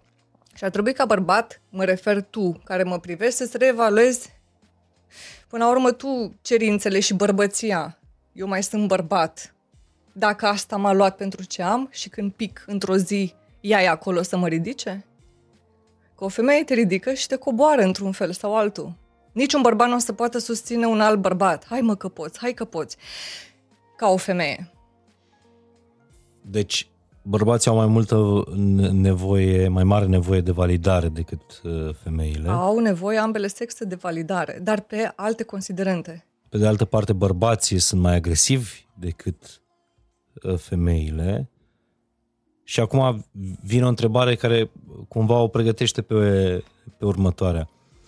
Uh, ce se întâmplă atunci când femeile iau foarte mult din energia asta, din agresivitatea bărbatului? Cel cel mai bun exemplu legat de agresivitatea bărbatului este faptul că uh, doar, cred că una din 10 infracțiuni din lumea asta uh, sunt, e comisă de, de o femeie. Hai, să-ți, hai să facem așa o uh-huh. paralelă un bărbat când gătește, care e cel mai bun bucătar, cel mai mare poet, el ce face? Folosește energia sa masculină sau feminină? Feminină. Are dreptul. E aplaudat da. pentru asta, da? Sigur că da. O femeie când trebuie să urce în societate, așa cum face să câștige uh-huh. bani, să schimbe o roată, să pună, ea are voie să folosească energia masculină sau să fie considerată bărbată? Fără dar și poate. Și noi de ce nu strigăm după bărbați? Ce femeie ești tu că scrii poezii? ce bărbat ești tu? Tu ești femeie. Adică să criticăm și noi la rândul nostru ca femei toți bărbații care au adus un aport în artă, în culinară, că în artă, nu știu, sublimă, în filme, în absolut tot. Eu, că eu, sunt... cred, eu cred fapt, faptul că noi cunoaștem mai mulți poeți decât exact. femei care au scris e tot un rezultat al uh, societății foarte patriarhale în care am trăit. Femeile pur și simplu nu aveau voie să facă lucrul ăsta dar s-a folosit de energie feminină și a aplaudat. Pe când o femeie când începe să-și folosească energiile ei masculine, mă refer energii, uh-huh. ea este văzută non-feminină în acel moment. Și atunci aici apare, să zic, acea uh, neevaluare corectă. Nu, dar nu, nu asta era întrebarea. Întrebarea uh, este dacă agresivitatea asta o poate face mai puțin feminină depinde dacă așa o, o percepi agresivă, o femeie hotărâtă astăzi, uh-huh. care, nu știu, se prezintă hotărât, e sigură, pe, s-a format așa o imagine că femeia care este nesigură, uite, e feminină. Și o femeie care pune paharul pe masă, ia pachetul ăsta, la așează, e văzută masculină pentru că are hotărârea în ea, iar hotărârea nu are sex. Nu-i poți să o numești feminin sau masculin, e hotărâre în ea. Pe când femeile înainte erau nehotărâte, pentru că nu vreau să Pentru că n-aveau dreptul să hotărască. Da, n-aveau nici dreptul și nu vreau să supere. Uite azi un bărbat care vrea să te uiți la el, care nu supără o femeie și să se comporte așa mai nehotărât. Și nu poți să numești energie feminină sau masculină, e doar nehotărât, dar ai să-l vezi mai feminin sau efeminat, iar pe aia să o vezi masculinizată. De aici sunt erori de judecată pe care noi le avem. Uh, Nu e vorba de patriarhat, iar da, pentru o femeie sau într-o societate în care vrem, să zic așa, și femeile să aibă, nu știu, ceva să facă într-un fel mai feminin, aici trebuie ele să lupte ca femei să demonstreze că poate să o facă și într-un stil feminin. Și aici nu trebuie un bărbat să le dea voie. Pentru că așa îți demonstrezi capacitatea ta că poți, ca ființă, nu că cineva trebuie să-ți dea sau nu voie, pentru că tot așa bărbatul se va situa pe o scară ierarhică mai înaltă că ți-am dat voie ție. De fapt, nimic nu este greșit. Însă, ceea ce aș vrea să, să vorbesc acum, pentru că întrebarea largă este ce e greșit la masculinitate, respectiv feminitate în ziua de astăzi. Întrebarea mai largă este așa. Am o mulțime de femei de, su- de succes, cunoștințe de ale mele, respectiv bărbați, care au o viață împlinită profesional, dar sunt incapabili de a crea relații romantice, cupluri, familii, cum vreți voi. Uite, de, de astăzi, să zic astăzi, în sens termen așa, în ultimii 10 ani cel mult, oamenii în sfârșit au ocazia, mai mult sau mai puțin în funcție de zona lumii și de cultură și de tradiție, să stea cu cineva de drag sau din dragoste, decât din obligație. Pentru că până acum, repet, câțiva ani buni, oamenii trebuiau să se căsătorească cu Gheorghe pentru că Gheorghe e din deal și tu ești din vale, el are vaca și tu ai calul și noi trebuie să ne căsătorim. Tu degeaba îl iubești pe Ion, că nu cu iubirea o să trăiești, tu trebuie să faci casă cu el. Și până nu de mult, să zic așa, căsătoria era și este până la urmă o uniune dintre două puteri, dintre două lucruri care pot să se unească și să formează ceva mai puternic, da? Dar când vorbim de taina căsătoriei, unde tu în inima ta sau în sufletul tău ești căsătorit cu Ion în continuare și el poate cu cine știe cine, e, astăzi încep încet, încet să-și dea voie oamenii să trăiască cu cineva drag sufletului lor. De aceea păreau înainte mai durabile căsnicile și iubirile în sens de obligații. Am citit foarte mult din istoria, să zic așa, ce a fost înainte, din ce cauză se luau în diferite colțuri ale lumii, ca o cultură generală pentru mine și să observ că de-aia au apărut și o mie și una de nopți foarte multe povești, pentru că tocmai din iubiri neîmplinite s-au scris mai multe povești înainte decât se vor scrie astăzi. Exact. Și de-aia astăzi nu o să avem multe povești de iubire pentru că s-au consumat. Dramele alea mari, da? S-au consumat, nu, s-a consumat dragostea, încât nu mai ai ca, timp să cazi în dramă, de unde să începi să te îndrăgostești de ideea de dragoste. Oamenii se îndrăgostesc mult de ideea de dragoste. Asta îi ține vii, știi? Și atunci deseori rămâneai așa ani de zile, chiar dacă puteai să o iei să fugi cu calul în spate cu ea, pentru că asta te ținea viu, simțeai că ești conectat cu ceva divin pentru că ești îndrăgostit de ideea de dragoste și purtai dragostea. Astăzi o femeie își dorește un bărbat care să nu viseze la o dragoste. Și bărbații cumva trăiesc mult mai mult în sentimentul acesta de a iubi ideea de dragoste, pe când femeia vrea să o consume. Imediat. Ar consuma-o și ar consuma-o negreșit instant. Doar că Asta nu își apropo dă de ce voie. ziceai mai devreme, că bărbaților le place să admire arta. Să priva... Da, el- un bărbat poate trăi, uite, el a fost primul pe lumea asta, să o luăm așa simbolic, Adam și Eva, nu neapărat biblic, el a fost uh-huh. primul, el știe cum e să trăiești fără cineva. Chiar și pentru 5 minute cât a trăit până să zic că l-a făcut Dumnezeu pe Eva, el știe cum e să fii singur. Crezi că bărbații pot trăi mai bine singuri decât femeile? Da, Da? da, pot mai ușor să gestioneze.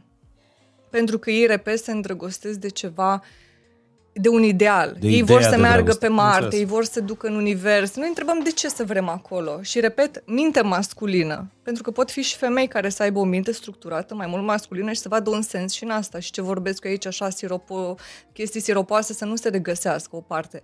Dar aici vorbesc de esențe. Pe când bărbatul poate trăi mult mai mult singur pentru că el trăiește într-o lume a viselor. Dacă v-ați uitat în filmul Inception, veți vedea simbolic și acolo ceva. Din vis în vis, din vis în vis. El nu vrea să iasă din vis. Deci, e ce el ține în viață. Este mai romantici decât voi. Da, mult mai romantic. Mult mai, și mult mai sensibil bărbatul decât femeia și femeile o să mă înțeleagă la ce mă refer, cele care au ajuns în altarul unui bărbat. Păi asta înseamnă că dacă suntem mai romantici, asta înseamnă că suntem mult mai aplicați spre dramă decât, uh, nu, decât voi. Uh, um, omul care e foarte romantic, gradul lui cu cât e mai mare, adânc de romantism, cu atât e mai mare de agresivitate.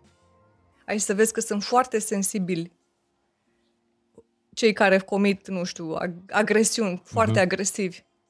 Ai să vezi recitând și poezii și sufletul meu și îți vorbesc din suflet și cu Dumnezeu și se roagă și așa și sunt, da fratele meu, știi, sunt sensibil, sensibil cu atât de mare gradul de sensibilitate, cu atât de mare crește agresivitatea. Deci fetele să fugă de cei care le recită și le compun nu poezii? Nu trebuie să fugă. N-au de ce să fugă. Doar să se ferească. Doar să fugă cu ei.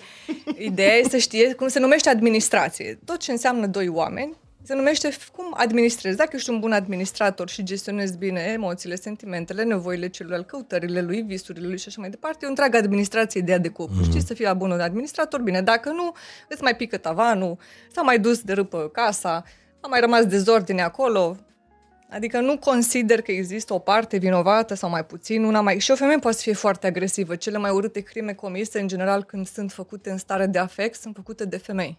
Urâte mă refer. E multă agresivitate și într-o femeie, cum de altfel și într-un bărbat, dar depinde, repet, de gradul de sensibilitate. Deci cu cât ești mai sensibil, cu atât ești mai predispus? Da, sensibil în sens de ideal. Uh-huh. Pentru că un psihopat nu are sensibilitatea în el, dar, repet, are un ideal. Și își va găsi motive și uh, rațiunea de a-ți explica de ce a făcut și, până la urmă, să aibă și câștig de cauză. Pentru că altfel n-ar putea să mai trăiască, s-ar sinucide. Dacă nu și-ar găsi niște explicații pentru... Nu cred că găsește în asta un sens. Mai rar să se întâmple, să se ducă către așa ceva, uh, dar uh, va găsi o explicație formidabilă. Nu știu, acum, cred că deja am mers, da. Uh, am mers prea departe, Sigur. dar uh, uitându-mă la interviuri cu criminali în serie, toți au o explicație pentru ei, în primul rând, uh, o, o explicație perfectă pentru care au făcut toate lucrurile alea. Da. Chiar dacă știu că înțeleg de ce sunt acolo, de ce fac pedepsă, de ce fac închisoare pe viață și așa mai departe. Dar ei, în mintea lor, au o explicație pentru, pentru toate astea. Uh, hai să vorbim puțin despre limbajul, uh, despre limbajul trupului. Uh, practic, toate gesturile noastre sunt expresii ale emoțiilor noastre? Există și mai multe părți. E și partea de tic nervos, de gesturi conform sau să zic așa în raport cu tradiția sau cultura sau religia în care tu ești. Se numesc mecanisme. Fie că zic, de exemplu, Rabi Allah când ridică mâinile, adică un mecanism, sunt gesturi non-verbale care s-au perpetuat așa ca și un mecanism mm, din zona respectivă. Și atunci limbajul, să zic așa, non-verbal, împreună cu cel, să zic așa, cealaltă parte a vocii sau a glasului, uh, fac o compoziție destul de mare a ceea ce poate să transmită un om, pentru că acest cuvânt are ca și aport doar 7% din tot ce poate să transmită un om. Și atunci vocea unui om, glasul său și felul în care se manifestă sau își mișcă absolut tot corpul, vorbește prin toți sporii. Și oamenii se apropie sau se distanțează de acest limbaj non-verbal care, repet, poate fi controlat într-o măsură în care te duci să stai într-un fel sau să transmiți ceva prin aceste aspecte. Dar um, Astăzi, uh, lumea nu mai pune preț atât de mult, nici pe acum arată ca și aspect, în sens de excentricitate se pot duce foarte mulți, vor să transmită altceva, prin gestică, mimică poți să transmiți cu totul altceva, plus că îți poți sigila anumiți mușchi prin tot felul de intervenții. Ceea ce se caută, repet, sunt uh, aspecte ca și calități, cum le numesc eu, uh-huh. ce poate să existe în acel om. Și asta îți dai seama și nu se pot modifica deocamdată. Forma degetelor, a unghiilor, pilozitatea care are un om, privirea pe care el o are și degetele de la picioare spun foarte multe lucruri uh-huh. despre un om, absolut tot corpul, dacă e să vorbim de partea aceasta. Și simbolurile pe mine m-au ajutat foarte mult să văd în celălalt simbolic ceea ce el caută în viață. Și simbolurile, nu cele din Egipt, pentru că acolo a pornit totul, ci simbolurile pe care oamenii le fac ca și gesturi repetitive, alegeri pe care le fac repetitive, este un simbol. Vorbește uh-huh. foarte mult despre acel om. Chiar și culoarea pe care o alege, câinele, rasa pe care o alege, cana pe care o alege, absolut tot e simbolic, spune foarte multe lucruri. Și m-am dus mai departe în simbol. Și ca să găsesc sensul în simbol, evident că am plecat într-o lume a simboluri și anume în Egipt. Uh-huh. Mi-am dat seama că mi-ar lua o viață întreagă să devin egiptolog și să înțeleg ceea ce încă alții n-au înțeles.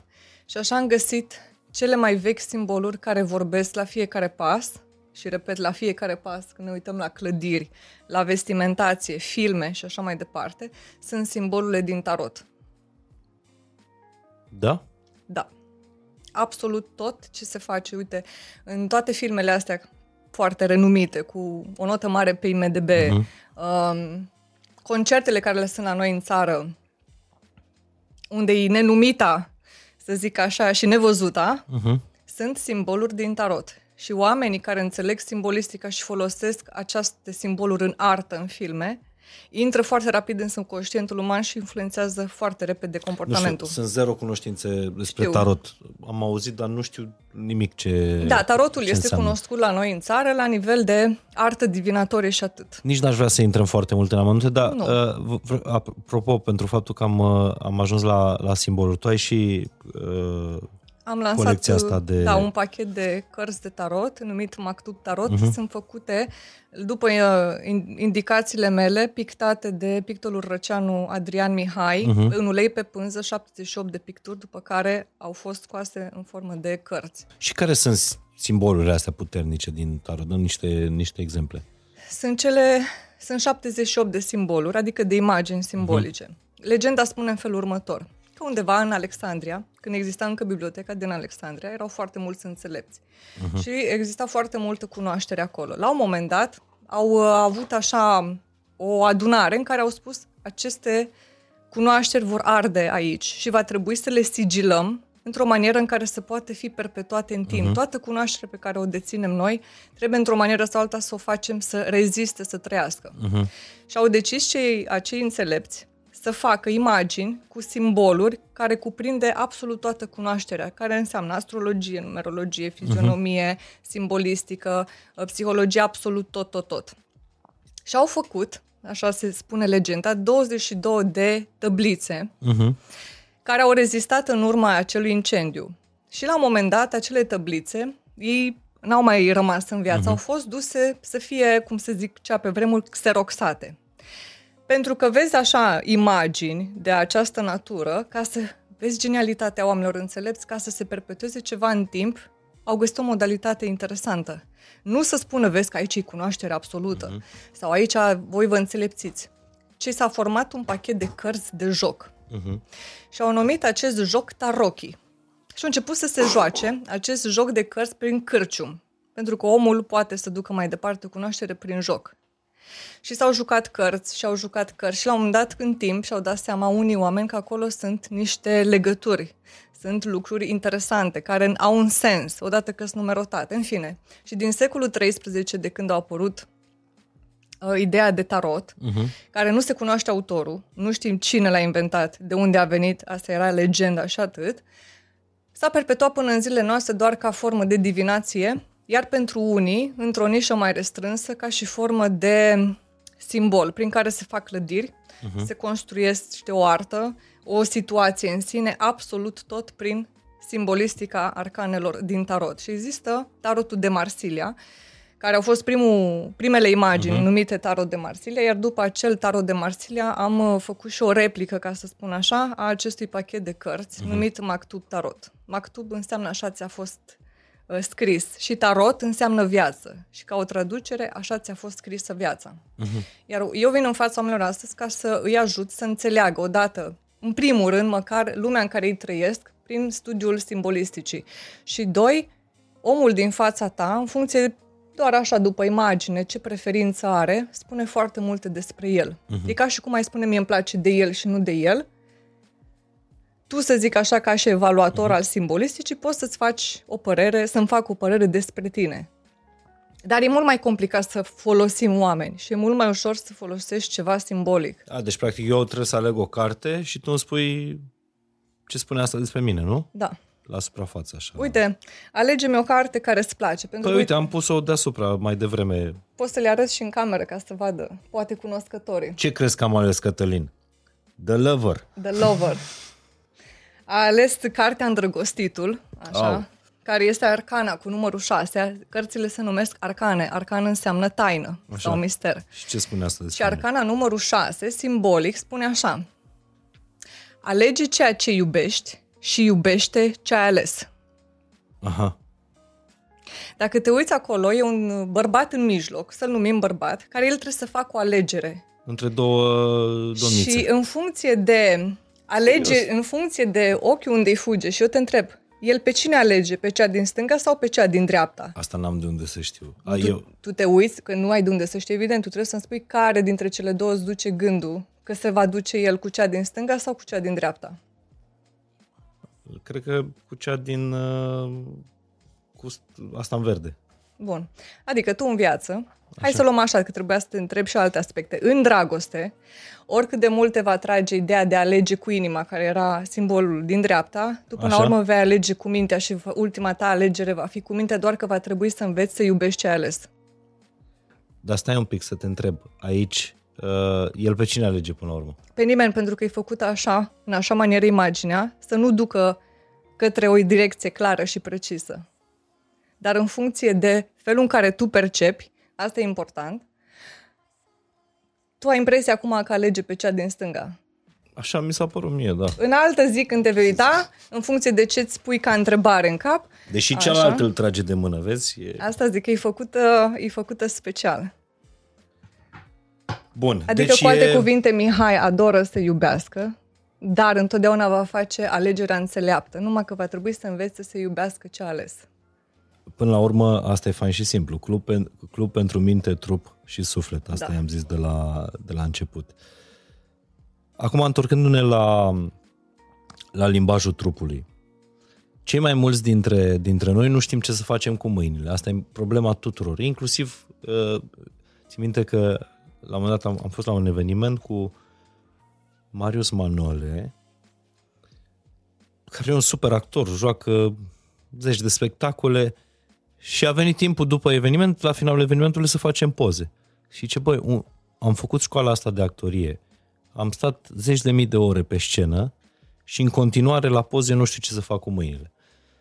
Uh, și asta e până la urmă problema multora dintre, dintre oameni. Ce facem cu mâinile în momentele alea importante, hotărătoare ale, ale vieții? Aici, în funcție de context, da să dau câteva exemple esențiale pentru fiecare om. În primul rând, mâinile reprezintă și ocupă foarte mult spațiu din psihicul omului, mai mm-hmm. mult decât orice parte a corpului. Cu cât se îndepărtează, să zic așa, părți ale corpului de cap, cu atât mai greu le poate controla mm-hmm. mintea. Și atunci picioarele sunt cel mai greu de controlat și se observă ce face omul cu picioarele pe sub masă. Pe când mâinile, ocupând atât de mult spațiu, de aceea și se poate determina gradul de flexibilitate a minții și așa mai departe, după textura și forma degetelor. Trecând mai departe, la alt aspect legat de felul în care tu le folosești, vreau să subliniez un aspect foarte important. Atâta timp cât gesticulezi cu mâinile, când vorbești, va trebui capul să-l ții imobilizat. Dacă explici, arăți ceva, uite aici, pe dincolo, aici avem așa și așa, uh-huh. capul ții imobilizat, dar să ai expresivitatea în ochi, uh-huh. pe față. Dar dacă ești genul de om, că e vorba de temperamentul omului și firea asta, dacă îți place să gesticulezi din cap și dai și vorbești așa, mâinile vor trebui să rămână ancorate. Și asta uh-huh. înseamnă ancorat într-un sigilat, într-un loc acolo să rămână. Sunt persoane care atunci când vorbesc, gesticulează și din cap și din brațe și asta poate să obosească foarte mult interlocutorul dacă vom face așa. De aceea, asta ar fi cam primul indiciu ce să faci cu mâinile sau cu capul tău când ai de povesti ceva. Iar deci în... ori mâinile, ori capul. Da, Hotărăște-te ce miști. Da, în funcție de, repet, temperament, personalitate, că nu poți controla. Poate îți place să gesticulezi cu, cu mimica și cu capul să punctezi. Dar legat de ce să faci cu ele, contează foarte mult ce nu-mi plac mie sunt exagerările care se fac cu mâinile, să stai așa, trebuie să stai așa, trebuie să stai nu știu cum. Pentru că se vede o rigidizare, o exagerare. Iar simbolurile și gesturile care se fac în diverse fotografii, asta ține evident de ceea ce vrea să transmită un om. Dar mâinile, Sau repet, arată Uh, clar felul în care se reflectă fa- uh, viața unui om, felul său de a fi, dacă vorbește atingându-și fața sau nu până unde, ce vrea să transmită, dacă face degetul mustață sau uh-huh. nu mhm. se numește, adică sublinează un aspect, poate să pară mai interesant, mai serios sau din contră să mențină o stare mai neutră fără să-și atingă uh-huh. chipul. Cu mâinile se pot face foarte multe gesturi care să transmită și să aibă o etichetă omul respectiv, o marcă a sa. Depinde, repet, unde unde are o problemă omul. În poze, pentru un bărbat întotdeauna se stea mai bine când pozează cumva așa cu o mână mai ascunsă, fie în buzunar, fie la spate ținută, fie cumva cum se pozau regi, înainte pus mâna pe un sceptru sau, nu știu, în altă parte, adică expusă doar o mână, nu ambele mâini. Iar la o femeie, în funcție, repet, și de deci ceea la un bărbat ar trebui o singură mână să se vadă da, în fotografie. Da, de obicei una avea în dată la spate, da? Și uh-huh. posta, prezenta ceva. Să nu vă faceți mâine poze pe Instagram așa. Doar de dea un exemplu, Soada. Da, da, evident. Și fetele, cum să se pozeze? Cu mâinile cât să adune către ea, nu să se răsfrângă. O femeie să nu facă poze cu mâinile răsfirate pe cineva după capul unui om dacă vrea să păstreze, repet, o, o limită uh-huh. în funcție, repet, de ce vrea să transmită. Nu există o regulă, este regula după ceea ce tu vrei să arăți că ești. Și uh-huh. poate cineva vrea să arate că e dezvolt sau dezvoltă și atunci brațele sau mâinile vor fi tot timpul în aer uh-huh. sau după gâtul cuiva sau ținute la vedere. Cu cât îți expui mai mult mâinile, cu atât îți expui deschiderea ta către lume. De aceea și regii sau reginele când făceau cu mâna, făceau foarte sacadat și foarte puțin. Odată să nu-și expună liniile din palmă, așa, și doi la mână, ca să zic despre mână, mâinile arată foarte mult gradul tău de deschidere către lume. Cu cât sunt mai des aruncate în ochiul privitorului, în fotografii, în imagini, în filmări, cu atât arată cât e de deschis omul. Și cu cât și le ține mai ancorate și ascunse, cu atât omul respectiv păstrează o distanță. Față de lume. Față de lume, da, față de oricine. O să vezi lideri care vorbesc cu mâinile așa către oameni, au mai mare succes în a-i convinge. Și aici să vezi tot timpul când vor să-și facă o campanie, mâinile sunt mult mai la vedere decât când vin să anunțe când au ajuns deja pe poziția respectivă, un anunț, mâinile sunt mai ancorate. Că vor să păstreze acea distanță, neutralitate, ca și cum nu sunt eu de vină. Deci când interesează voturile, sunt cu mâinile da. larg deschise, gesticulează, când vor să ne anunțe că ne pare rău, dar Așa și ce v-am promis vine, nu se poate face, ții mâinile vine natural când... și în casă, știi, când stai cu soția și vrei să o convingi, până la urmă scoți mâinile la vedere. Bun, și cu cum minți mai, uh, mai mult? Cu mâinile... Ca să minți cu artă. Cu artă. Uh, italienii, nu? Asta cu capiși, cu... Nu, da, ca simbol de la ei, dar mm, ideea e că nu ar fi, Doamne, încadrați uh-huh. într-o oarecare, ci faptul că te pot vrăji mai ușor, te pot uh, încânta mai ușor prin felul în care gesticulează uh-huh. și spun ceva, da, pot deveni mai convingători. Chiar și în lumea arabă, cu mâinile în care explică și gesticulează în același timp, devii mult mai convingător dacă nu vrei, de exemplu, să expui un adevăr. Uh-huh. Deci spui așa, uh, eu nu te-am înșelat uh-huh. și nu arăți mâinile. Eu nu te-am înșelat și îi spui așa. Deci să spui, măi, eu nu te-am înșelat și atunci devii cumva Altă... în sens de da. convingere dacă vrei cu artă să o faci până la capăt. Asta apropo de uh, psihologia minciunii, nu? Ce, care sunt pozițiile uh, corpului uh, cele mai mincinoase, ca să zic așa, care ascund uh, adevărul, care ascund adevăratul caracter al omului, cu care conștient sau nu mințim? Când își ascunde părți din chip cu mâna. Mhm. Și mai ales când vorbește doar cu o parte a feței Mhm. sau cealaltă. Când îi spui unui om, eu vreau să vin cu tine în concediu și îți vorbește așa cu o parte a chipului și cu cealaltă, o parte din el are o ezitare. Și la fel cu mâna când își alege pe chip părți care vrea să le ascundă, să le studieze sau așa, caută să se închidă în el pentru diverse motive. Dar operații estetice de ce facem? Pentru că vrem uh, să îmbătrânim frumos, cum mi-au spus unii oameni, și pentru că unii oameni mm, nu vor să înțeleagă că viața, să te naști este un dar și să îmbătrânești un privilegiu. Sunt oameni care nu suportă sau nu detestă sau nu adoră ideea de bătrânețe. Pentru că asta se caută, pentru că n-ai încotro. Sunt foarte multe motive și pentru că vrei să, dacă știi că poți să arăți mai bine, de ce să arăți altfel? Da, îți schimbi odată cu fizionomia feței, îți poți schimba și uh, comportamentul? Personalitatea, da. Serios. Personalitatea, da. Caracterul, nu. Sunt două concepte diferite. Personalitatea înseamnă persoana sau masca. Da. Care personalitatea ți-o poți schimba în decursul anilor și de mai multe ori dacă asta vrei. Uh, și mulți oameni spun că eu m-am schimbat după evenimentul respectiv, eu m-am schimbat. Omul nu se schimbă niciodată. Caracterul. Caracterul nu se schimbă niciodată. Personalitatea, da. Personalitatea, acum ești mai cu minte, mai liniștit, te-ai calmat pentru că ai avut un șoc în viață, da? Și înainte erai mai războinicul luminilor. Tu ți-ai schimbat personalitatea, dar caracterul nu. Niciodată. Și temperamentul nici atât. Ceea ce s- e sădit acolo în tine va rămâne, doar că tu poți controla mai mult sau mai puțin și să-i dai seama cât de multe beneficii ai sau nu în acest moment al vieții să scoți afară latura aia, ține de gestiune iarăși administrație. Dar personalitățile sunt multiple.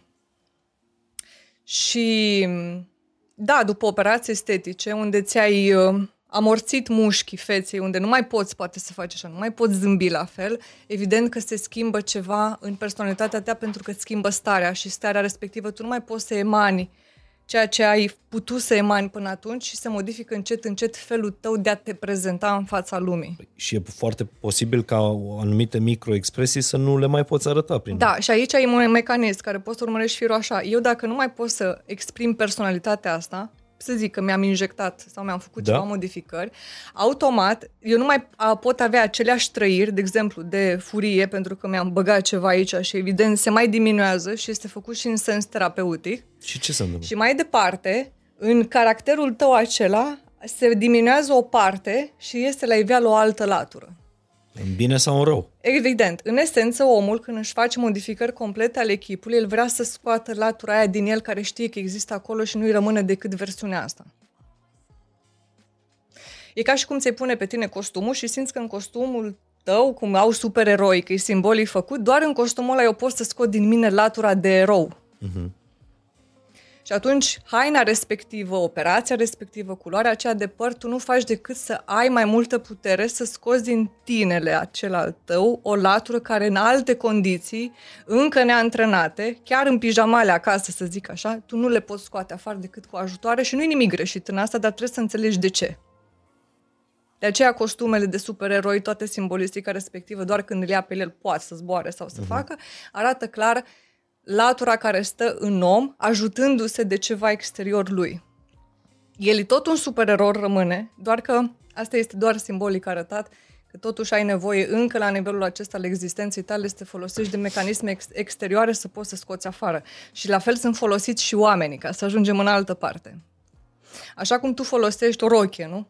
Ca femeie sau așa, poți să folosești, sună urât spus, dar nu se simte celălalt folosit, depinde acum de partener, uh, ca să scoți din tine părți. Știi că sunt femei, Mihai, care pot să scoată tot ce mai rău din tine. Nu știu, așa, din interacțiunea. Nu Și ți-au bărbați. zis nimic. Felul ei de a fi și bărbați. Tot ce mai rău din tine, dar și tot ce mai bun din tine. Alții, măi, cu ea puteai să te simți un zeu. Chiar dacă nu era frumoasă a frumoaselor, chiar dacă nu era, domne, cu ea, nu știu cum, scotea tot ce era mai bun din tine. Și asta la alta acasă sau celălalt acasă, numai dacă odată arunca privirea, scoate tot ce e mai rău din tine. Și atunci sunt oameni care sunt făcuți cumva așa, în viața ta să apară, să rămână sau să nu mai rămână, cumva te ajută, ca și costumul acela de supererou, să scoți părți din tine care știai că le ai și te ajută. Și aici ajungem la infidelitate. În ce măsură și de unde începe infidelitatea? În funcție de cultură, o să fie considerată doar dacă ai atins mâna, doar dacă te-ai uitat în ochii ei, de unde începe, care e linia de demarcație a infidelității. Și, până la urmă, ce e importantă, loialitatea sau fidelitatea. Și aici apare nevoia femeii și a bărbatului să cunoască și alți oameni în viața lor de căsnicie, tocmai pentru, în primul și în primul rând, pe lângă nevoile fizice, poate unora care le lipsesc, dar nici despre aia nu-i vorba, pentru că vor să scoată alte laturi care dorm acolo și doar în interacțiunea ei cu acel bărbat, ca a ieșit la o cafea, ca a vorbit sau a lui cu alta, de acolo începe nevoia de a scoate laturi din tine. Decât dacă ai norocul să întâlnești un om, un partener care suferă de foarte multe personalități. Și scoate și binele și rău Care le din poate tine. controla, care ar fi idealul, știi? Acum ai mafiotul cu tine, după aia este sfântul cu tine, după aia este guru cu tine, după aia e psiholog, după aia e tăticul, după aia e fratele, O, doamne, știi? am obosit doar povestind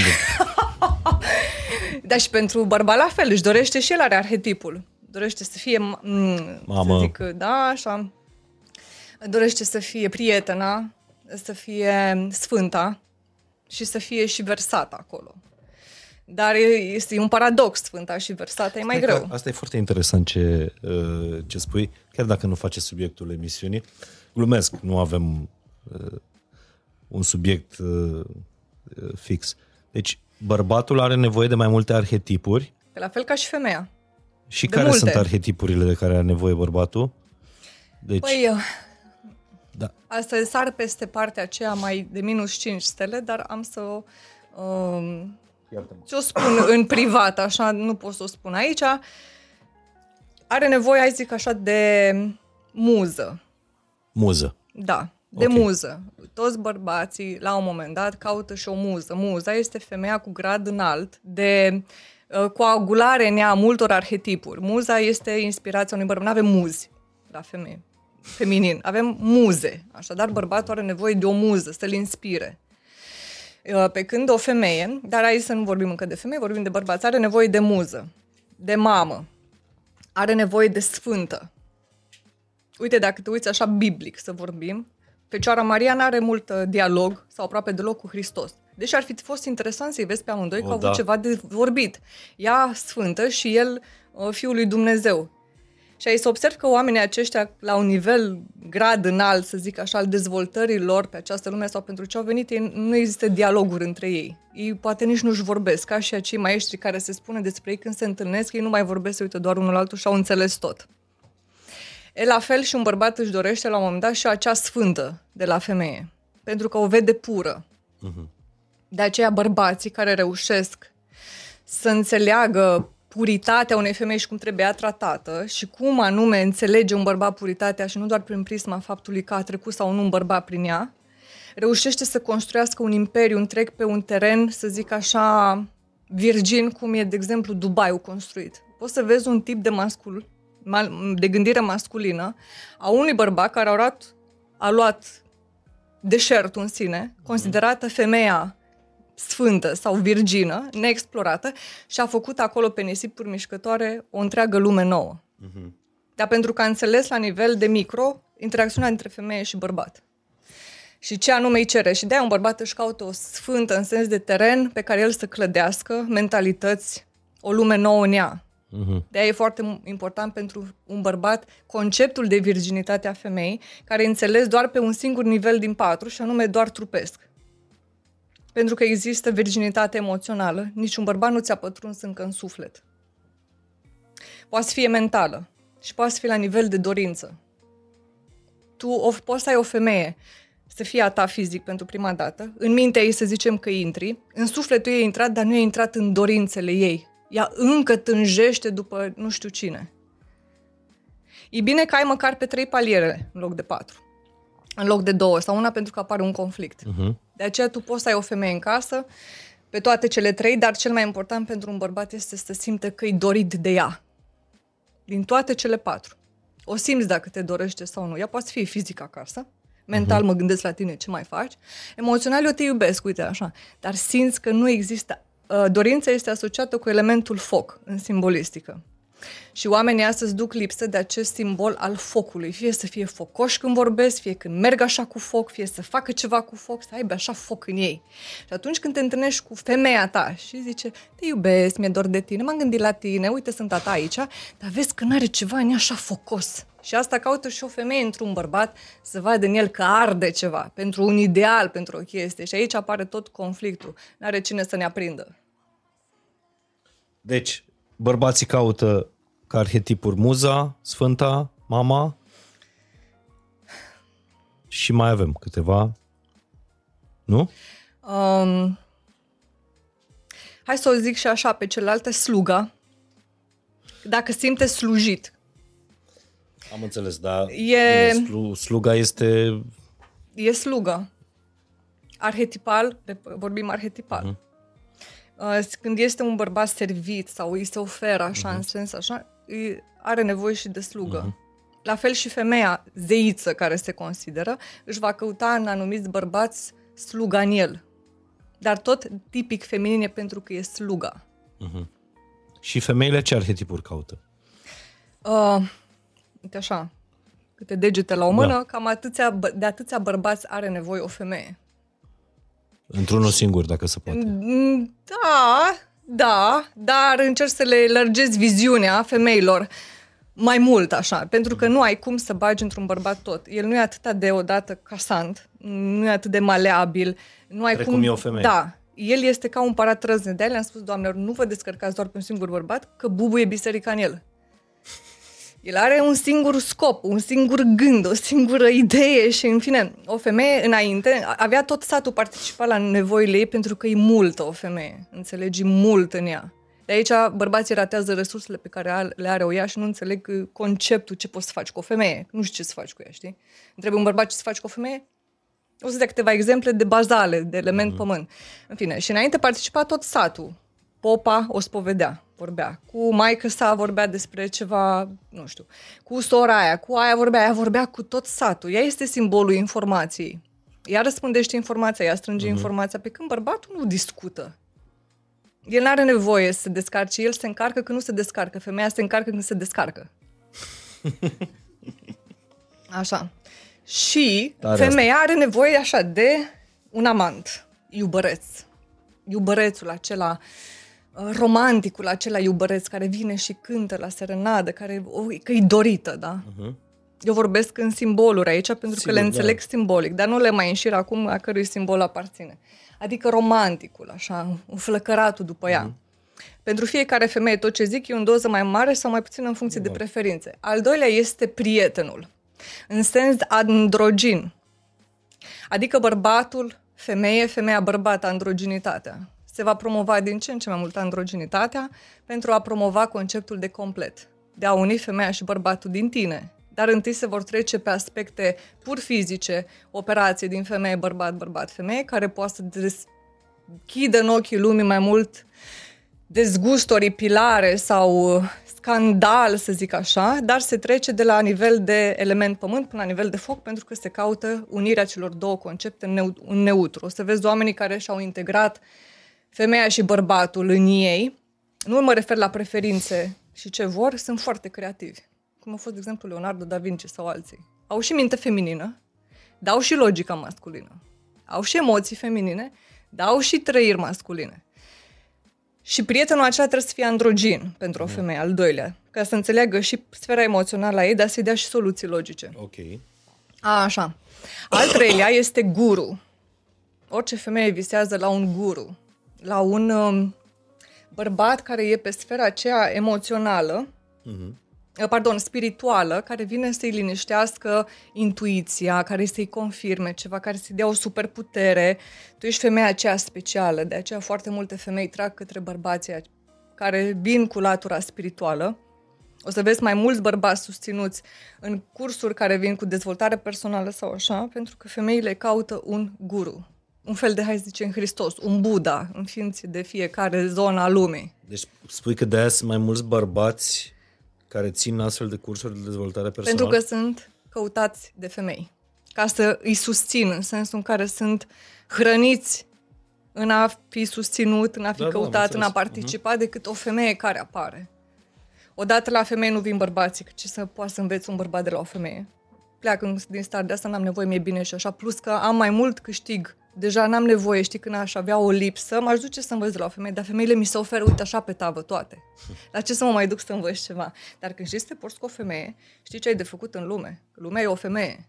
Dacă știi ce să faci cu lumea aia ta mică de acasă, tu poți să cucerești și lumea aia mai mare. Lumea e o femeie? Da, De e ce? o mare femeie, arhetipal, pentru că într-una clocotește ceva, naște ceva, uh, e plină de nevoi, vrea să fie condusă, vrea să fie dominată, vrea să urmeze pe cineva.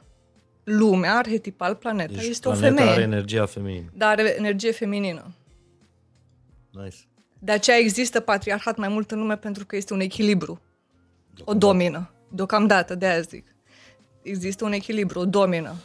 Bun, hai, hai că n-am terminat arhetipurile astea și mi se par A, foarte așa. interesante. Deci, Am o zis femeie de caută, guru.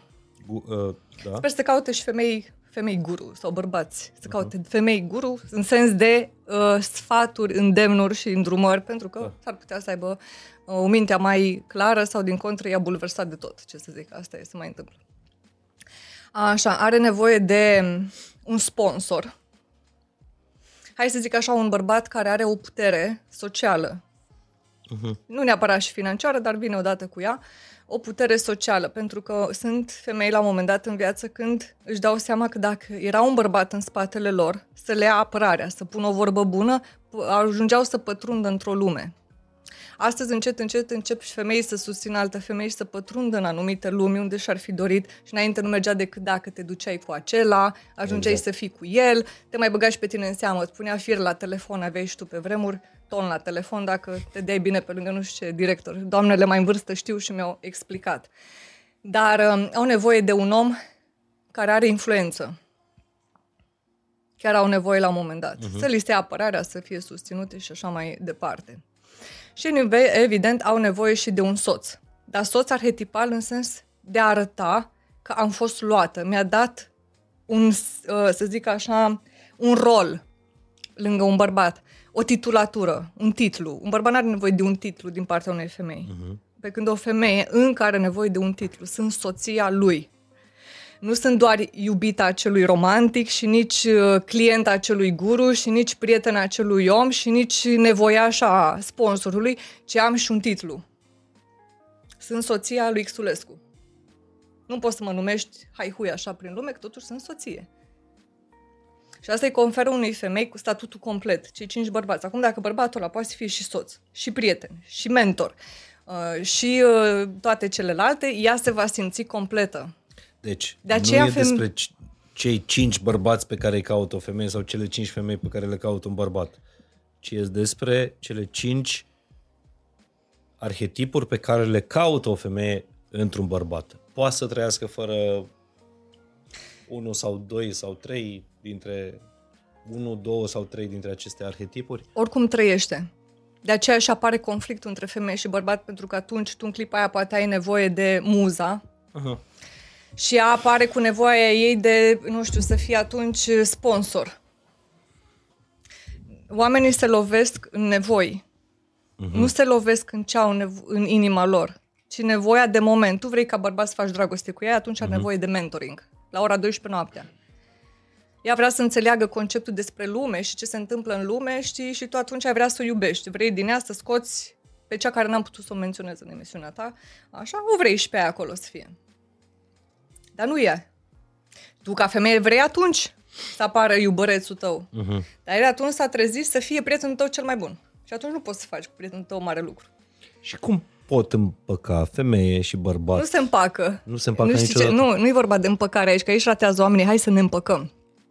Noi nu trebuie să ne împăcăm. Poate Dar ar ce fi bine trebuie să să ne și certăm. Și de ce? Mihai, când te cerți cu un om, poți să te cerți calitativ. Știi ce este de acolo? Diamante. Ori este război și distrugere, ori atât de multe ciocnești și prin frecușul ăla atâta iese, atâta presiune s-a pus pe o piatră încât a ieșit fațetată. Relația aia are multe fațete. Cum bate lumina pe piatra aia, așa frumos strălucește, încât, Doamne, zic, cu femeia asta sau cu bărbatul ăsta am trăit toate lucrurile posibile. Așa ca doi mafioți am fost, ca doi prieteni buni.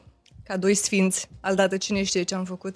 Ideea e să te cerți constructiv. Exact. Și doi la mână, noi trebuie să împăcăm. Nici nu trebuie să ne înțelegem, că atunci când s-a scris o carte despre femei, se, s-a răzgândit, că știm povestea asta, nu? Cele două lume, așa ca și două cercuri, când vin una către cealaltă, ele trebuie să se suprapună măcar un pic să creeze o lume a lor. Împreună, să ne creăm unde, lumea noastră unde ne putem noi doi întâlni.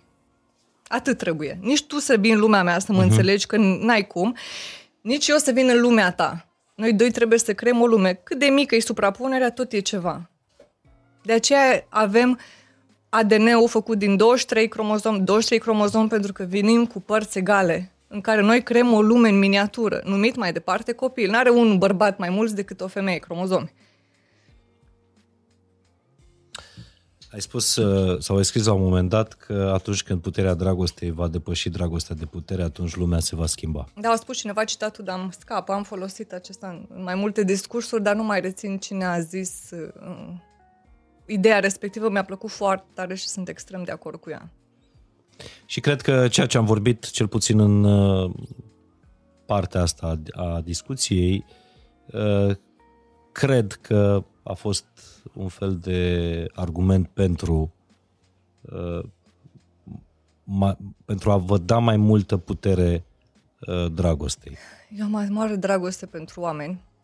Mare, mare dragoste și mi-aș dori pentru o secundă să poate trăi cineva și față de un om, nu, nu mă refer la mine, în general față de un om, o dragoste la prima vedere, ca să o numesc uh-huh. mai mhm. departe, pentru că e om.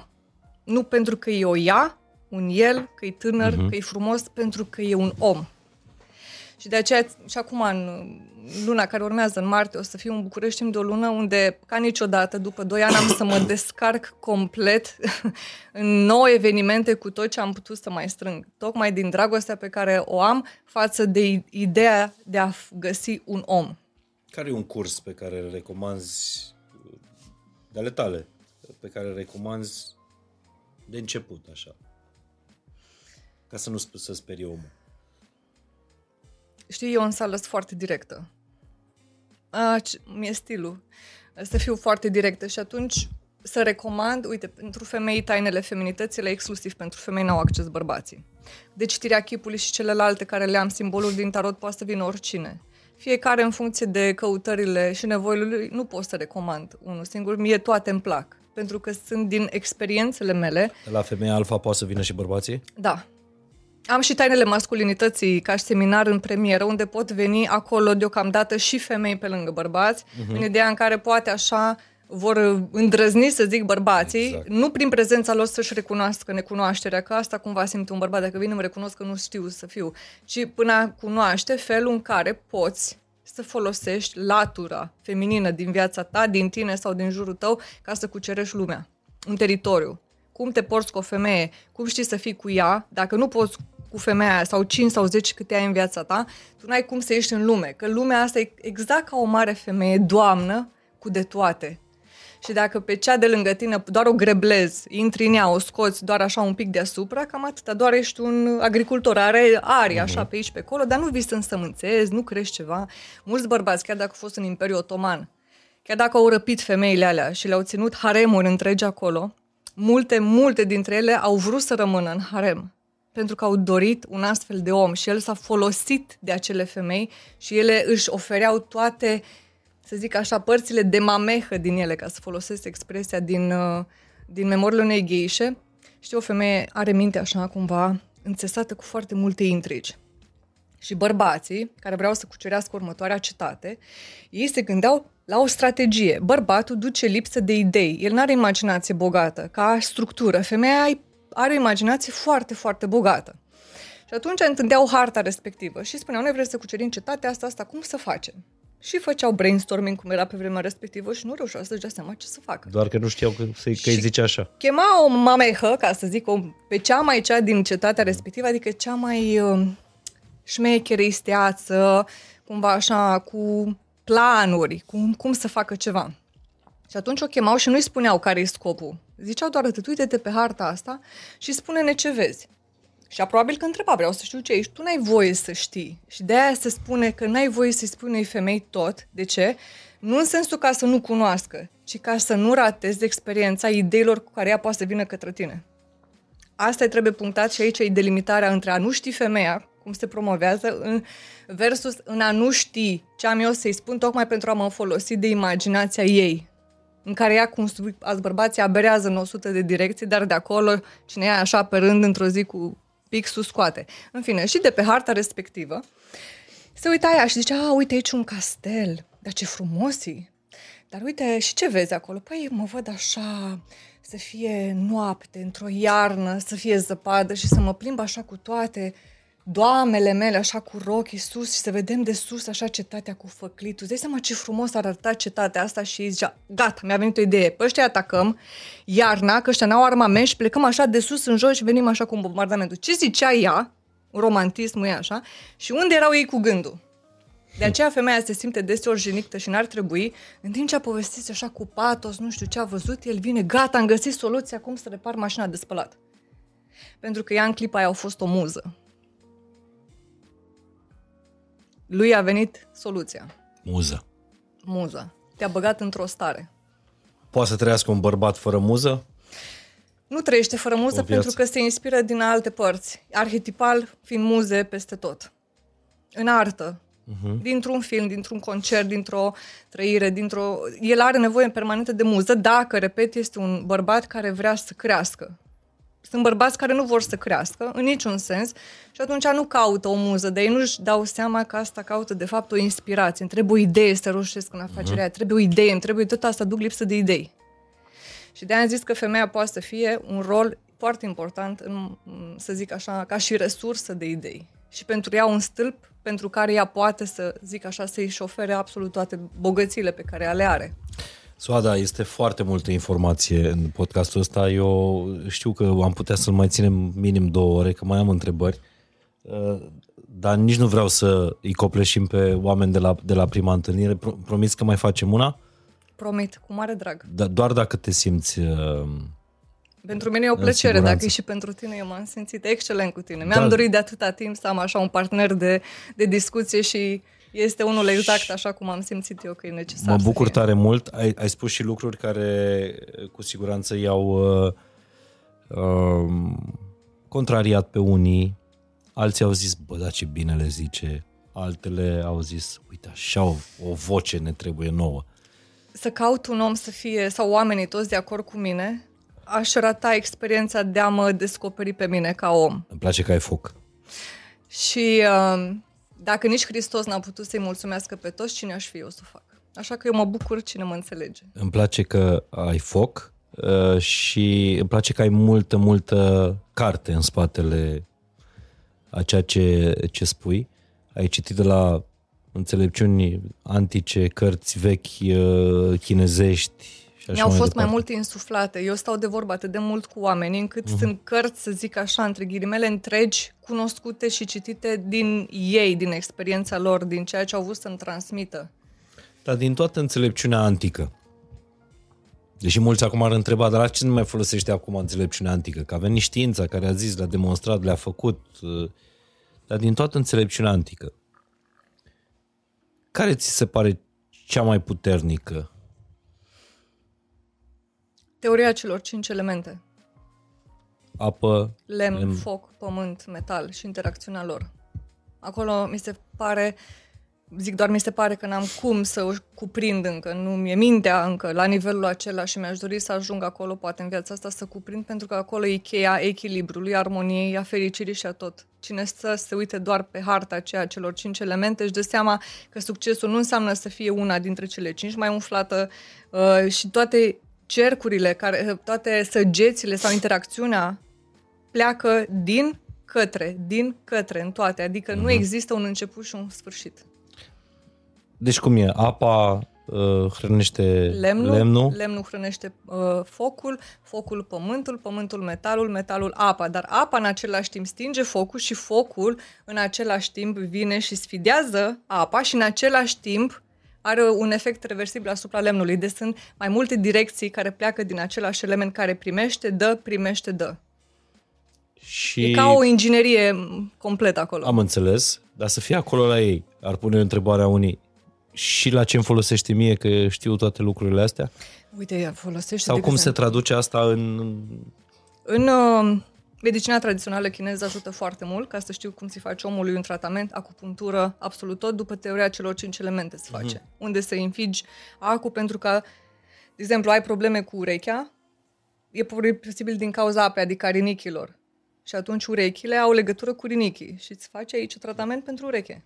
Dar ce din corpul nostru este... Uh, Părți din corp, deci urechile aparțin elementului apă, rinichii, Așa. bărbia de pe față, dacă vrei. Da. Uh, La lemn se reprezintă ficatul ca și element, uh-huh. sprâncenele, de-aia femeile astăzi, dacă nu mai au sprâncene, uh, și nu găsesc soluția, sau să zic cauza mai exact, nu soluția, e din cauza ficatului. Felul în care funcționează el, chiar dacă apar toate analizele ok, de acolo și mai subtil decât atât și mai în spate, înseamnă că nu mai suportă oamenii. wow. Ai să vezi în toate filmele simbolic că oamenii care sunt așa mai ascetici, sunt rași pe sprâncene, sunt fără păr, adică reprezintă asceza.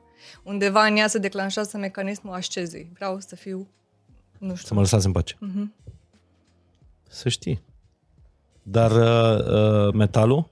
metalul, uh, plămânii, intestinul gros, uh-huh. um, nasul, respira, felul în care respiră omul, sunt uh, foarte multe. Și ce avem foc în noi?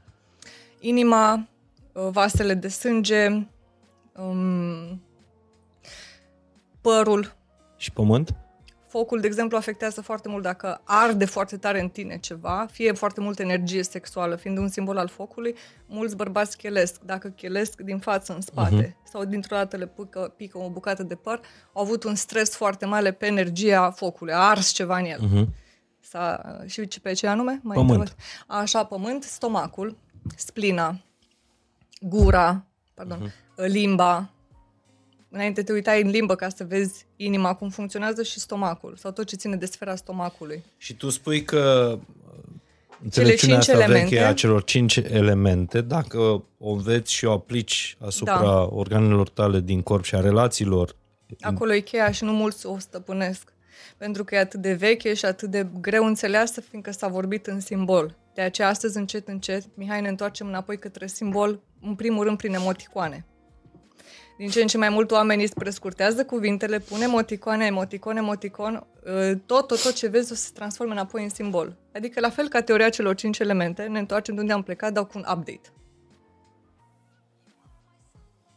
deci e un fel de egiptologie asta. Cu, Păi uite-te pe când telefonul trimiți tău. Un, e- un emoji, ești... Da. uh, Uite pe telefonul tău. Tot telefonul tău e plin de iconițe, de simboluri. Da, Simbolul de așa la aplicația aia. Tu știi când apeși. Acum imaginează că vine dezastrul lumii, mai rămâne un telefon cu baterie, rămâne un singur supraviețuitor, ăla e mic, nu știe, desenează toate astea pe un zid, simboluri, și tu doar făceai un click și deschideai o lume întreagă. Și acum vine alți oameni din urmă și încearcă să-și dea seama, doarme, ce ori, ce-o fi fost toate simbolurile astea acum, fâul ăla, așa, cine știe ce era, tu mai pă- păsai un dege și intrai într-o lume întreagă, probabil, zic și eu că nu știu, astea au fost și simbolurile de atunci, o lume întreagă.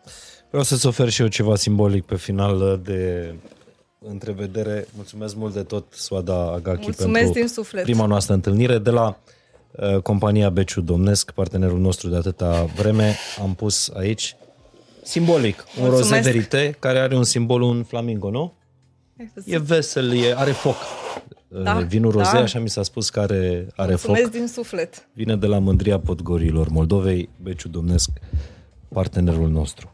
Mulțumesc. Salută-l și pe, pe soțul tău, Eduard Tagachi, felicită-l pentru toată activitatea Mulțumim. opera. Voi, de altfel, apropo de faptul că totul este în conec- interconectat, totul este în legătură în lumea asta, îmi place că uh, ați dezvoltat lucruri în, împreună. Da, este un mare, mare ajutor, sursă de inspirație, ghid, mentor, prieten, iubit și soț. Ai zis și guru, nu? Da, mentor, da. corect.